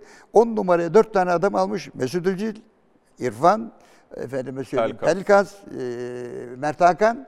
Bunlar 10 numara. Bu çocuklardan iki tanesi biri oynayacak, biri bekleyecek. iki tanesi daha bekliyor. Dünyanın en iyi antrenörü gelsin Fenerbahçe takımının orta sahasını oluşturursa 12'ye yakın orta saha oyuncusu var. 4 tanesi oynayacak. 8 tanesi oynamayan her zaman eleştiri görecek antrenör. Bu niye oynamadı? Ya kardeşim 4 tanesini seçmek zorundayız. Dört tanesi oynayacak. Bunlar da bunların arkasında birer tane yediği olacak ama diğerleri de kadronun dışında dünyanın en önemli oyuncusu olsan kalacaksın yani. Ve antrenör hep eleştiri görecek. Öyle bir transfer politikası yapılıyor ki Fenerbahçe'de popülariteye dayalı. Bakın Fenerbahçe oyunla kazanan bir takım hiç olamadı. Ben ki Zico döneminde hatırlıyorum iyi oynadığı maçları. Hep oyuncuyla kazanan bir takım. Gelmiş bir oyuncu çalım atıyor, dribbling yapıyor, röveşata yapıyor. Adam iyi oyundan düşürüyor rakibi, veriyor boş kaleye atıyor. Ya bir oyunla Fenerbahçe takımı böyle bir takım gibi oynayıp insanı ayağa kaldıracak, böyle çok iyi oynayacak maçları çok ender hatırlıyorum ben. Yani buna göre bir takım neden kurmazsınız siz? Ne oluyor? Dünyada 40-50 milyon oyuncu var ya. Bu kadar zor mu bir oyuncu seçmek? Yani yok mu böyle bir gözleminiz? Yok mu böyle bir izleme ekibiniz? Koskoca takımsınız ya yüz küsür sene. Nasıl yapıyorsunuz bunu? Yani benim aklım almıyor. Hocam Aklım peki almıyor yani. senelerden beri Yılmaz Vural Fenerbahçe, Yılmaz Vural Fenerbahçe ve sonunda da artık iş biraz karikatürize edilmeye başladı. Özellikle sosyal medyanın da e, devreye girmesiyle. Siz de buna biraz yol verdiniz gibi. E, bu Yok, konuyla yani çoğunu benim söylediğim şeyler değil ki. En son işte attığınız tweet. Elbet bir gün buluşacağız şeklinde. Ne var onda? Benim içim acıdı. Ve evde oturuyordum. İsmail açıklanınca benim kardeşim. Gerçekten Allah- çok mu istiyorsunuz? çok hocam? içim acıdı. Şundan acıdı. Ya biliyorum ben. Yönetici arkadaşlar bir kısmıyla da konuşuyorum. Biz yönetim olarak sizi çok arzu ediyoruz. Ama Ali Bey karar veriyor. E tamam saygımız var kararına. Ne yapabilirsin yani senden yana karar vermiyorsun. Bizim arkadaşımız sağ olsun bir soruda da ben Yılmaz Hoca'yı çok severim. Kendisi iyi bir Fenerbahçelidir dedi. Yani ben kendimi çok iyi bir Fenerbahçeli olduğumu deklar etmedim hiçbir yerde. Benim hangi takım tuttuğumu karım bilmiyor. Çünkü Türkiye'de bir takım tutarsanız diğerleri sizin karşınızda. Ben niye tuttum takım Neden deklarını- Fenerbahçe sürekli yakıştırılıyoruz onu? Şundan yakıştırıyor. Metin Aşık döneminde bir sene bir kere, Ali abi döneminde, Alişan döneminde iki kere ben Fenerbahçe'de gece antrenör oldum, sabah başkası geldi. Yani beni Fenerbahçe başkanıyla, yöneticisiyle ciddiye alıp antrenörlük teklif etti üç kere. Olmadı, nasip olmadı. Yani gidin onlara sorun niye olmadı. Bu Ben durum bilmiyorum. peki Beşiktaş ya da Galatasaray Ha, gelme durumu Beşiktaş'ta benim etkiler mi? hiç, hiç böyle bir ilişkim olmadı yönetici bazında. Galatasaray'da bir kere Hacı döneminde Ergun abi aradı, Ergun Gürsoy. Yılmaz hayırlı olsun takımımızın antrenörü sensin dedi. Ösen abiyle konuştum, kabul etti. Hasım Galip Sokak'ta toplantıya gidiyoruz. Akşam deklar edeceğiz, haberin olsun dedi. Ve akşam da Hacı Hatırlarsın belki Kayseri'de telefonumu çaldılar, Evet, evet. hırsızlar falan. Ergun abi çok ona gücenmiş.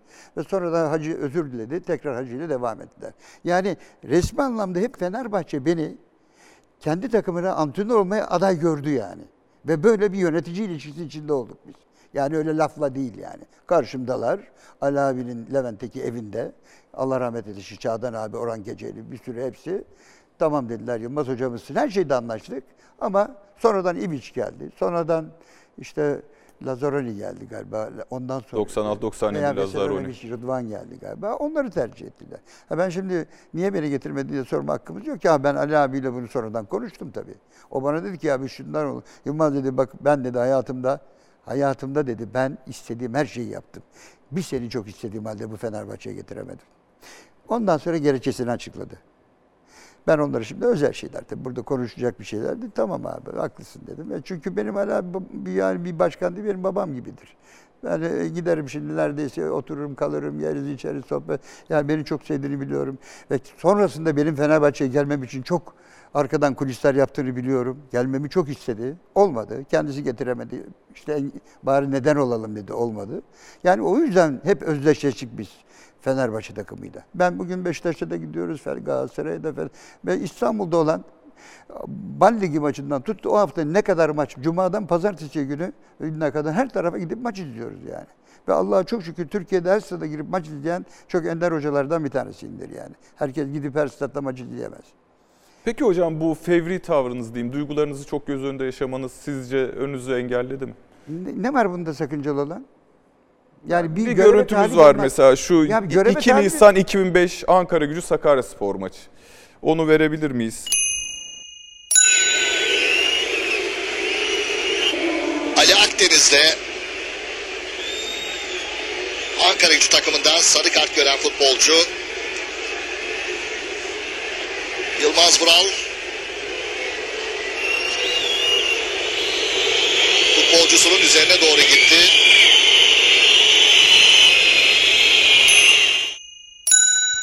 Tabii çok aşırı. Bunun gibi Yok, görüntüler. aşırı değil. Az bile. Neden söyleyeyim anladım. Neden? olduğunu. Sakaryaspor'la oynuyoruz. Ve Ankara gücündeyim. Evet. Allah rahmet eylesin. Cemal Aydın'ın tekrar analı burada. Evet, Allah Canım rahmet benim. eylesin. Çok üzüldüm ona da. Cemal Başkan bize görev verdi. Ben de bypass olmuşum. Bypass'tan sonra e, ilk antrenörlük yaptığım yer orası. E, düşüyoruz Yılmaz dedi. Ben de bizim e, o zaman Show TV'de mi ne veya kanaldaydı. İlker Yasin'le orada program yapıyoruz. Artık hadi sezon da şey olacak. Ankara gücü bana teklif etti. Tamam dedim gelelim. 11 tane falan maçı kalmıştı galiba. Düşme potasında yine. Bizim bir oyuncumuz var. Sevgili burada işte Adem diyeyim söyleyeyim Beşiktaş'ta oynadı. Adem Takım Dursun. kaptanımız. Fakat iki maçta bir çok agresif bir çocuk atılıyor. Adem'i uyardım dedim. Bak oğlum takım kaptanısın. Sakın eksik kalmayın. Biz bu takımı yenebiliriz. Gücümüz var. Ve çok iyi gidiyor maç. Devre bitti. Yine hakeme itirazlar. Orhan Erdemir maçın hakemi.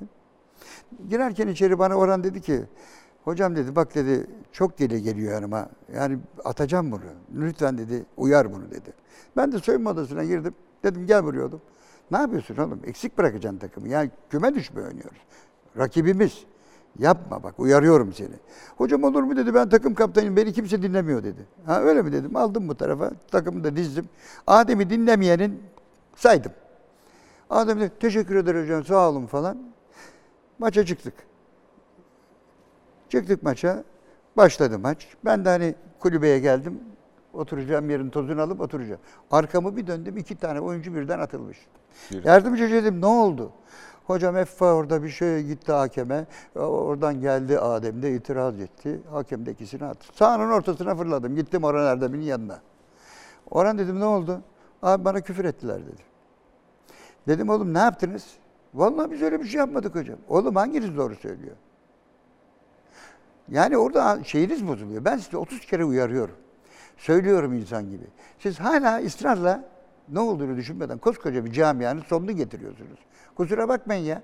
Sana ben insan gibi davranıyorum. Bana verdiğin tepkiye bak. Ne yaparsın benim yerimde olsan? Bunu yapmam Ya hocam. bekara kadın boşamak kolaydır. Dersin ki ben Ama yapmam. Cavit örneğini vermiştiniz Malatya'da orada çok sakin kalabildiniz mi? Hayır ama burada bakın düşen bir takımda defalarca uyarıyorsunuz. Ve iki maçta bir atılan bir adamsın. Senin defalarca uyarıyorum. Ya kardeşim sen beni dinleyemeyecek kadar senin o gücün nereden geliyor Allah aşkına? Buranın teknik direktörü benim. Ben ne dersem onu dinleyeceksin. Eğer senin ruhsal yapın buna müsait değilse başka meslek seç. Kendi duygularını frenleyemiyorsan. Yazık değil mi burada milyonlarca lira parayı kaybettiriyorsun insanlara? Senin böyle bir şey yapmaya hakkın var mı? Ne oldu? İkisi birden atılınca takım 7-2 maçı kaybettik. Ve ben oradan ayrılmak zorunda kaldım. Hani benim ayrılmam değil, takım en son bir maç kazanıp da ligde zor bela kalabildi oldu. Buna neden olan bir adamsın. Senden ya hocam böyle şey yapılır mı? Yine Sarıyer'de Todorov diye bir Bulgar oyuncumuz vardı. Ertesi gün Noel benden izin istedi. Ya hocam ben Bulgaristan'a gideceğim. Ya oğlum İstanbul Spor'la oynayacağız. Sen Bulgaristan'a gideceksin takımın en iyi oyuncususun. Nasıl seni ben yollayayım oraya? Dolayısıyla orada işte Oğuz Aykut İstanbul Spor'a Evet. gittiği dönemler. Ben dedi işte ben gideceğim.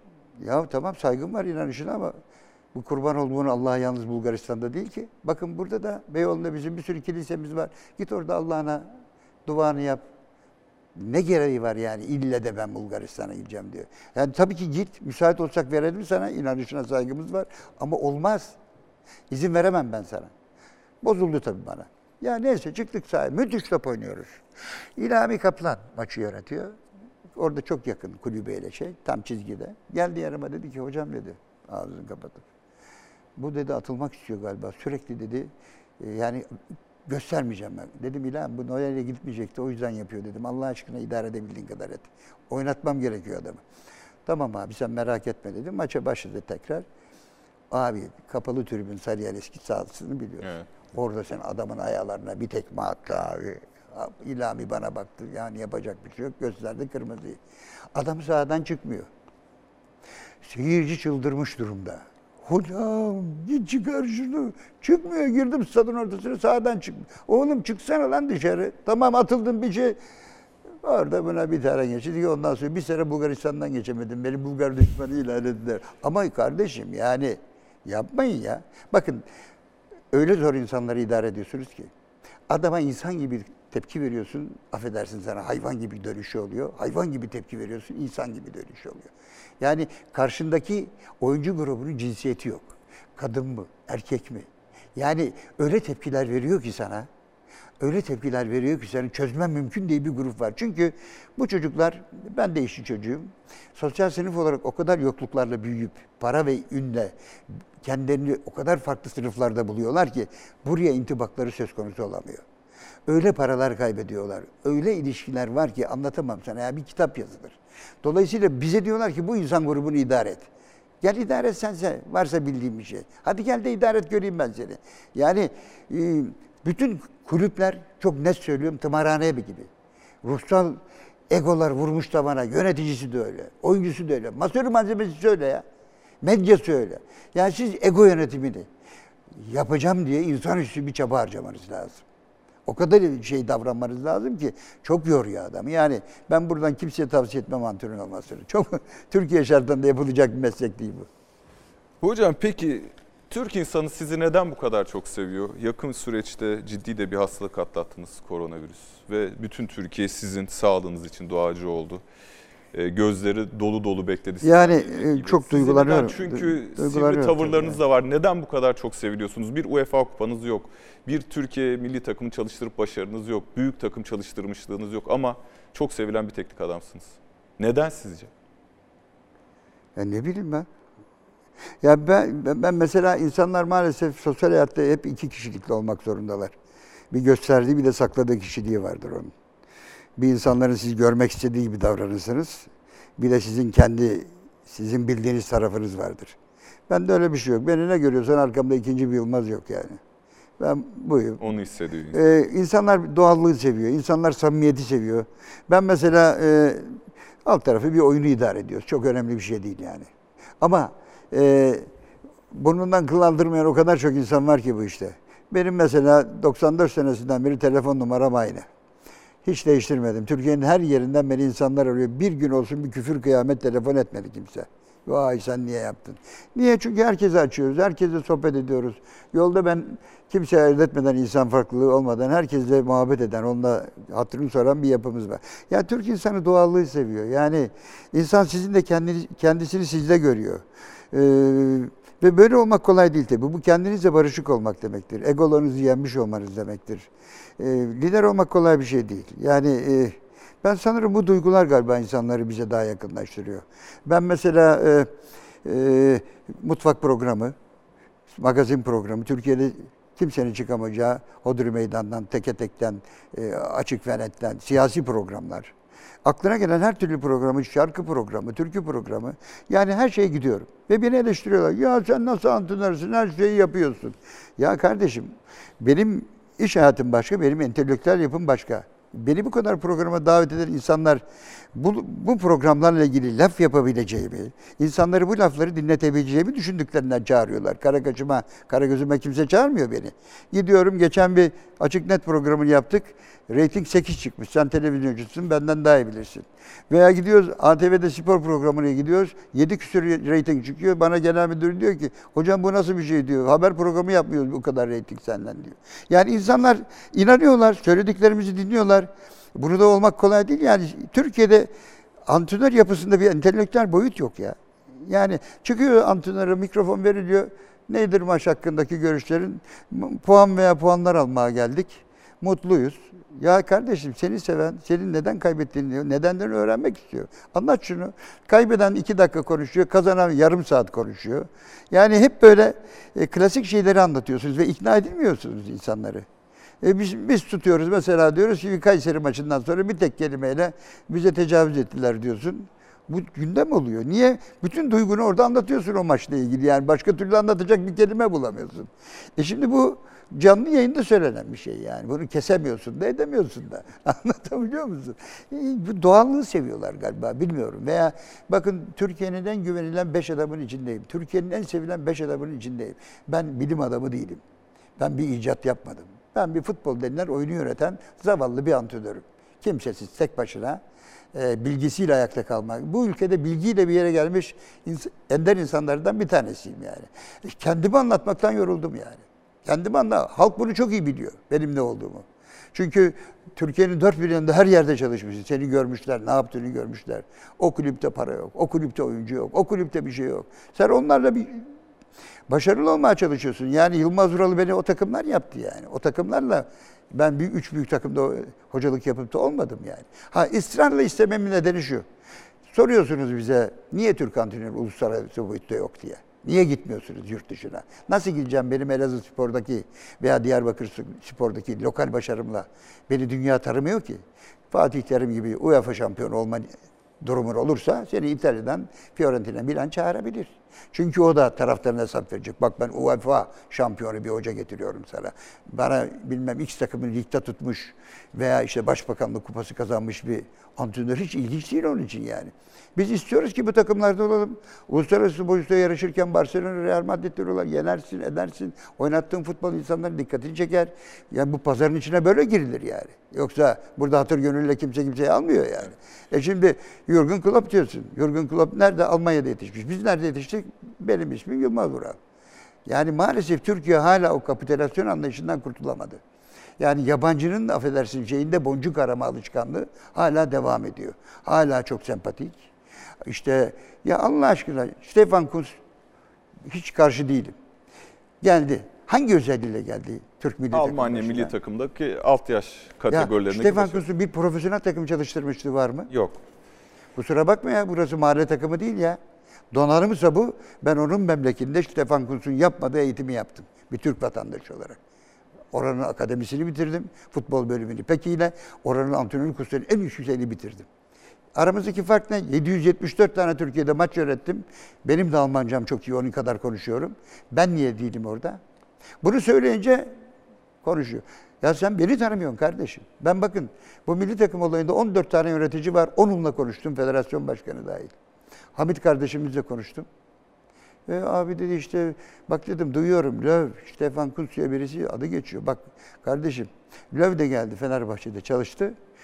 Gitti Almanya'da dünya şampiyonu oldu. Del Bosque geldi Yenişehir kasabı dedik. Adam gitti İspanya'yı dünya şampiyonu yaptı. Her horoz kendi çöplüğünde öter. Bu insanla yapılan bir iş. Bu ülkenin dinamiklerini bilmeyen insanın gelip bu işi yapması çok zor. Lütfen yabancı tabii ki gelsin kardeşlerimiz. Olacak, olmaz diye bir şey yok. Ama çok ticari olur bu.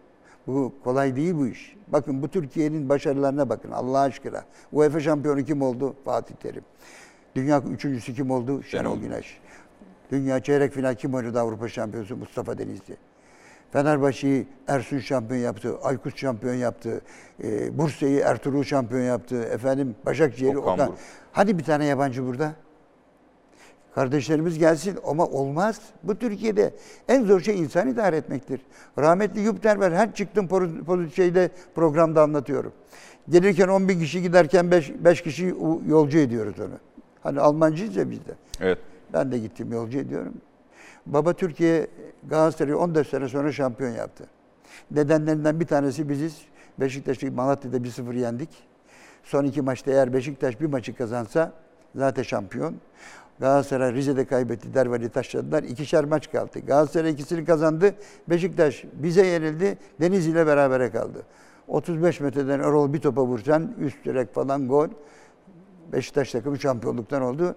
Derval'in oradan bize acayip bir sempatisi var. Dedi ki, dedim baba gidiyorum bu Türkiye'den. Ne öğrendim burada? Yılmaz dedi ya bu ülkede başarılı olan dünyanın her yerinde olur dedi. Neden dedim? Ya biz Avrupa'da şöyleydi bizim hayat anlayışımız. Önce iş gelir, sonra insan. Sizde de, önce insan geliyor, sonra iş. Bunu biz de yapamayız Yılmaz dedi. Ben, ben dedi gidiyorum bu ülkeden kurtuluyorum Allah size kolaylık versin dedi.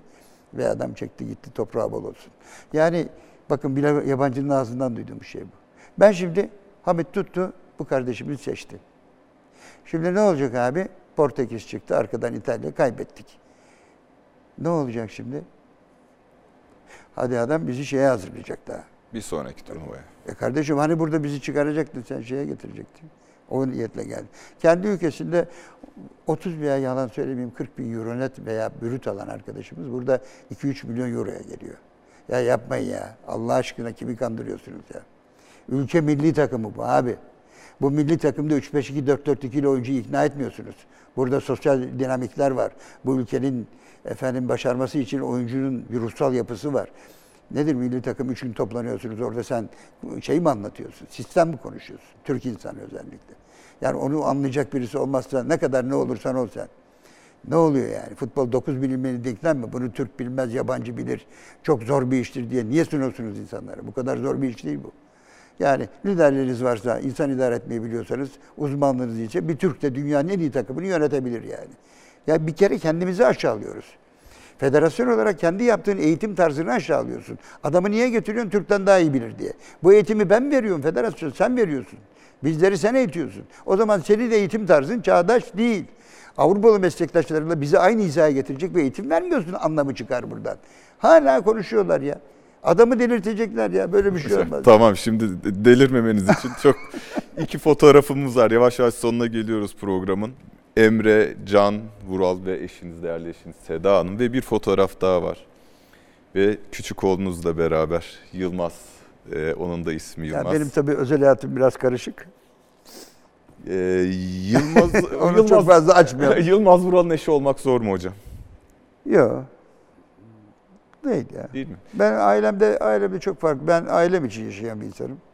Çocuklarım, onların eğitimi. Ben oğullarıma dedim ki bakın dünyanın en iyi yerinde ne öğrenmeyi istiyorsanız parası pulu hiç önemli değil. Gidin bu eğitimlerinizi yapın. Ve işte benim o çocuklarım iki tane büyük oğlum Almanya'da. Orada da işim var benim. Orada e, e, orada yaşıyorlar. Dolayısıyla orada okulları bitirdiler. Dediler baba Almanya'da okumak istemiyoruz. Biz İngiltere'de şöyle bir okul var. Orada gidip okuyacağız. Gidin. Bitirdiler. Master'ını yapın. Ve ben çocukları, çocukluğunuzu görmedim. Gelin Türkiye'de yaşayın. Burada size bir iş yapalım dedim.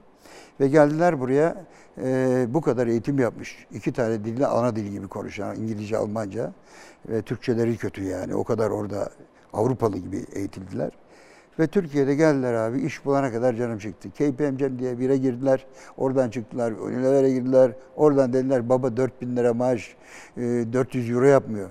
Yani Allah aşkına zorlama bizi. Biz kendi işimizi yapalım. İşte bir şirket kurduk. Bir uğraşıyorlar ama çok zor tabii. Ha, küçük oğlum da Alman lisesine gidiyor da. Orada okuyor. Ee, bakın o ufak gördüğünüz Yılmaz Türkiye'nin futboldaki geleceğidir. Evet bir bakalım Yılmaz. Bak çok Yılmaz'ı önemli bir dinleyelim. oyuncu olacak. Acayip becerili bir çocuk. Bugün size babamın sev yani benim açımdan babamın sevdiği huyları ve sevmediği huylarını size anlatacağım. Şimdi babamın sevdiği huyları eee, ne olabilir bir düşüneyim. Ya, babam çok sevgili dolu bir insan.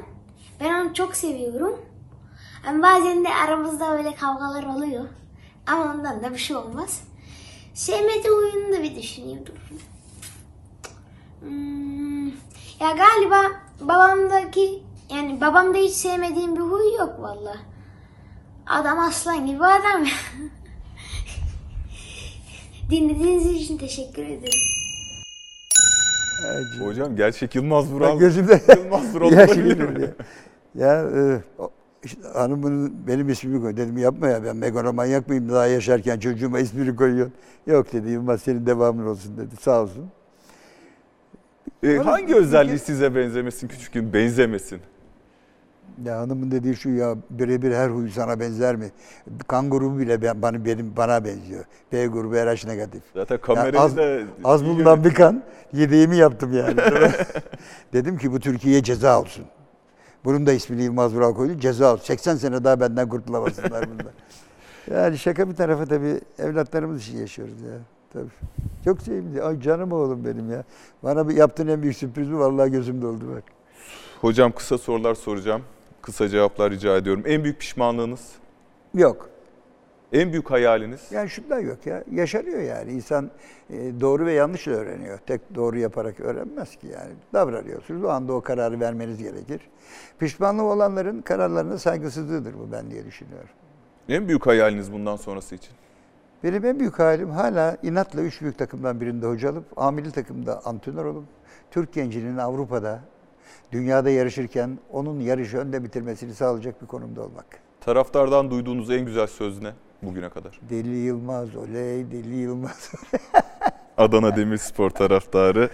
Yani hoşuma gidiyor tabii ya. E, e, ya her gittiğim şarkıda adıma şarkılar yapılmıştır ya tribünlerde. Çok tribünün ya ben şimdi boşta kaldığım zaman rahatsız oluyorum. O kadar üzgünüm, o kadar rahatsızım ki o dinamizm, o adrenalin yok ya. Öleceğim ya. Çabuk beni bir çabuk bir takım alsın yani. Alan kazanır bak söyleyeyim. Futbol kariyerinizde hangi ana dönmek istersiniz? Ya tabii ki her kazandığı maç tamam da şu Göztepe'nin şampiyon olduğu maç çok çok çok güzel bir maç ya. Ee, çalıştığınız en zeki futbolcu kimdi? Çalışmadı. En zeki futbolcu Alex'ti. Çalıştığınız çok yok muydu? Çalıştıklarımın arasında tabii ki bir sürü oyuncu vardı. Mesela e, Metin Yıldız, Büyük Yetin. Evet. Yani bir, bir tek başına böyle oyunu etkileyen oyunculardan Fezullah Küçük mesela. Malatya Spor. Ya biz bir Bolu maçı oynuyoruz. Ceza sahasından çıkamıyoruz. Bolu o kadar iyi oynuyor. Topu Feyzullah'a veriyoruz. Herkese çalım atıyor. Golü atıyor geliyor. 2-0 bitti maç. Özkan hocam o zaman. Ben yardımcısıyım. Benim eşimin babası da hacıydı. Sakallı dua yapan adam. Geldi dedi ki Özkan Hoca'ya maçı sen mi kazandın dedi. Ben yukarıda hatim indirdim. Feyzullah dedi maçı kazandı dedi. Yani öyle tek başına hakikaten maçı etkileyen oyuncular vardı yani. Yani tabii bir sürü var. Şimdi ismi verilecek, verilmeyecek bir sürü oyuncu var tabii. Mesela benim bilmiyorum farkında mısın? 15 yaşında Türkiye Ligi'nde ben oyuncu oynatmışımdır. 15 yaş ya. Güran Gürsoy. Adana Spor'da altyapıdan. Veya Serdar Gürler. Elazığ Spor'un altyapısından. E, bu çocuklar şimdi oynattığımda rakip kaleye doğru koşuyorlardı. Şey, pardon bizim kaleye doğru koşuyorlardı. Yani e, cesaret isteyen işlerdir. Her gittiğim yerde altyapılarla çok ilgilenirim. Oradan çok sayıda oyuncu çıkar. Dünya futbolunda kendinize benzettiğiniz bir teknik direktör var mı? Mesela ben e, Jürgen Klopp'u çok seviyorum. Çünkü insancıl boyutu çok iyi. Yani bir Almanın bu kadar insancıl olmasını anlamak mümkün değil. Yani onlar daha kuralcı, daha Evet. disiplini ön planda tutan. Fakat oyuncularla inanılmaz iç içe. Yeri geldiği zaman ba- baba, yeri geldiği zaman sert, yeri geldiği zaman yumuşak, özgürlük bilen. Yani yönetme karakteri olarak ar- aramızda büyük bir fark yok ama antrenör tarzını bilmiyorum. Mesela ben oyunsal formları çok kullanırım. Kimisi de atletik antrenmanları çok sever. Koşu tarzını da ön planda tutar. Onun bilmiyorum ne yaptığını. Ama e, o tarz biraz sanki benziyor gibi geliyor bana. Hocam en son ne zaman ve niçin ağladınız? Ben hep bak şimdi de ağladım. Yani benim ağlarım ben. Yani ağlamak o kadar güzel bir şey ki. Gülmek kadar güzel bir şey. O o içinizden bir şey gidiyor böyle. Yani kimisi de erkekler "Ay, ne ağlamaz kardeşim yani erkek ne ki? Ee, erkek de ağlar. Ağlamak insanın e, duygularını dışa vurmaktır. Gülmek de aynı şekilde. Ben ağlamayı ve gülmeyi yani otomatiğe bağlayacağım. Zaten tipim hep gülüyor benim yani. Ee, bırakın rahat olun ya. Ağlayacağınız yerde ağlayın, güleceğiniz yerde gülün. Yani yaşam böyle güzel. Bakın Allah bize bir şans vermiş. 5 milyon spermde hücre var. XY, kromozomlar. iki tanesi yumurtalığa girebiliyor. Öyle bir kavga veriyorsunuz ki doğmadan. Allah bize diyor ki siz şanslısınız. Milli piyango size çıktı. Yaşamak çok güzel. Yani o şansı iyi değerlendirmek lazım. Bakın ben korona olduk ya. Ondan sonra e, tabii ki bizi entübe etmişler. Yanımda Allah rahmet eylesin Tahir Kıran'ın babası Sayın Rize Spor Başkanı ve eski Gümrük Tekel Bakanımız Tuncay Mataracı da benim yanımda rahmetli oldular. Allah rahmet eylesin onlara. Amin. Entübe olduktan sonra e, tabii ki bir, bir sürü halüsinasyonlar, rüyalar bir şeyler görüyorsunuz. Orada ne gördüm biliyor musun? Öldük, ışıklar içerisinde gidiyoruz. Bir yoldan gidiyorum. Başka bir tanıdığı görüyorum. O tarafa gitmek istiyorum. Yol beni engelliyor. Engeller var. Size ayrılmış yoldan gitmeniz lazım. Gittim geldim bir yere. Orada aksakallı babalar beni durdurdular. Dediler ki öldün, hoş geldin. Dedim bir dakika yanlışınız var. Dedim daha benim bir dakikam var. Erken geldim buraya. Baktılar doğru söylüyor dediler. Daha bu ölmedi. Bir dakikası var. Orada şu şunu çağrıştırdı var o bir dakika. Bana dedim müsaade edin ben bir çocuklarımı görüp geleyim, onları öpeyim, sonra geleyim dedim. Dediler ki bir dakikada olacak iş değil o. Sonra dedim ki ulan ne kadar salakça bir yaşam tarzımız var. Hep kaçırıyoruz o yaşanmamış bir dakikaları. Yaşam aslında bir dakika yani. Onları dolu dolu yaşamak lazım. Hep erteliyoruz hayatı. Yaşamı hep erteliyoruz. Yani benim e, bu koronada kazandığım en büyük özellik bu oldu. Yani o dakikaları yaşamak. Çünkü o kadar kısa bir dönem ki yaşam. Veriyorsunuz bir mücadele, hadi güle güle gidiyorsunuz. Ama e, Allah'a şükür o hastalıkta benim insanların gösterdiği ilgiyi görmek. Sayın Cumhurbaşkanımızdan tut, bütün parti başkanlarımıza kadar, ülkede benim Ermeni, Yahudi, Sü- Süryani arkadaşlarıma kadar arayıp da Meryem anamıza dua ediyoruz hocam sen inşallah iyi olursun. Ya bunlar tüylerim diken diken oluyor. Ve Allah'a çok şükür bunları başarmış olmak, eğer yaşarken de bunları görmüş olmak o kadar mutlu ediyor ki insanı. Ben duygusal insanım yani ağlarım. Çok teşekkürler. Ben de teşekkür ederim. Kırılma anı sonuna geldik. Tekrar görüşmek üzere. Hoşçakalın.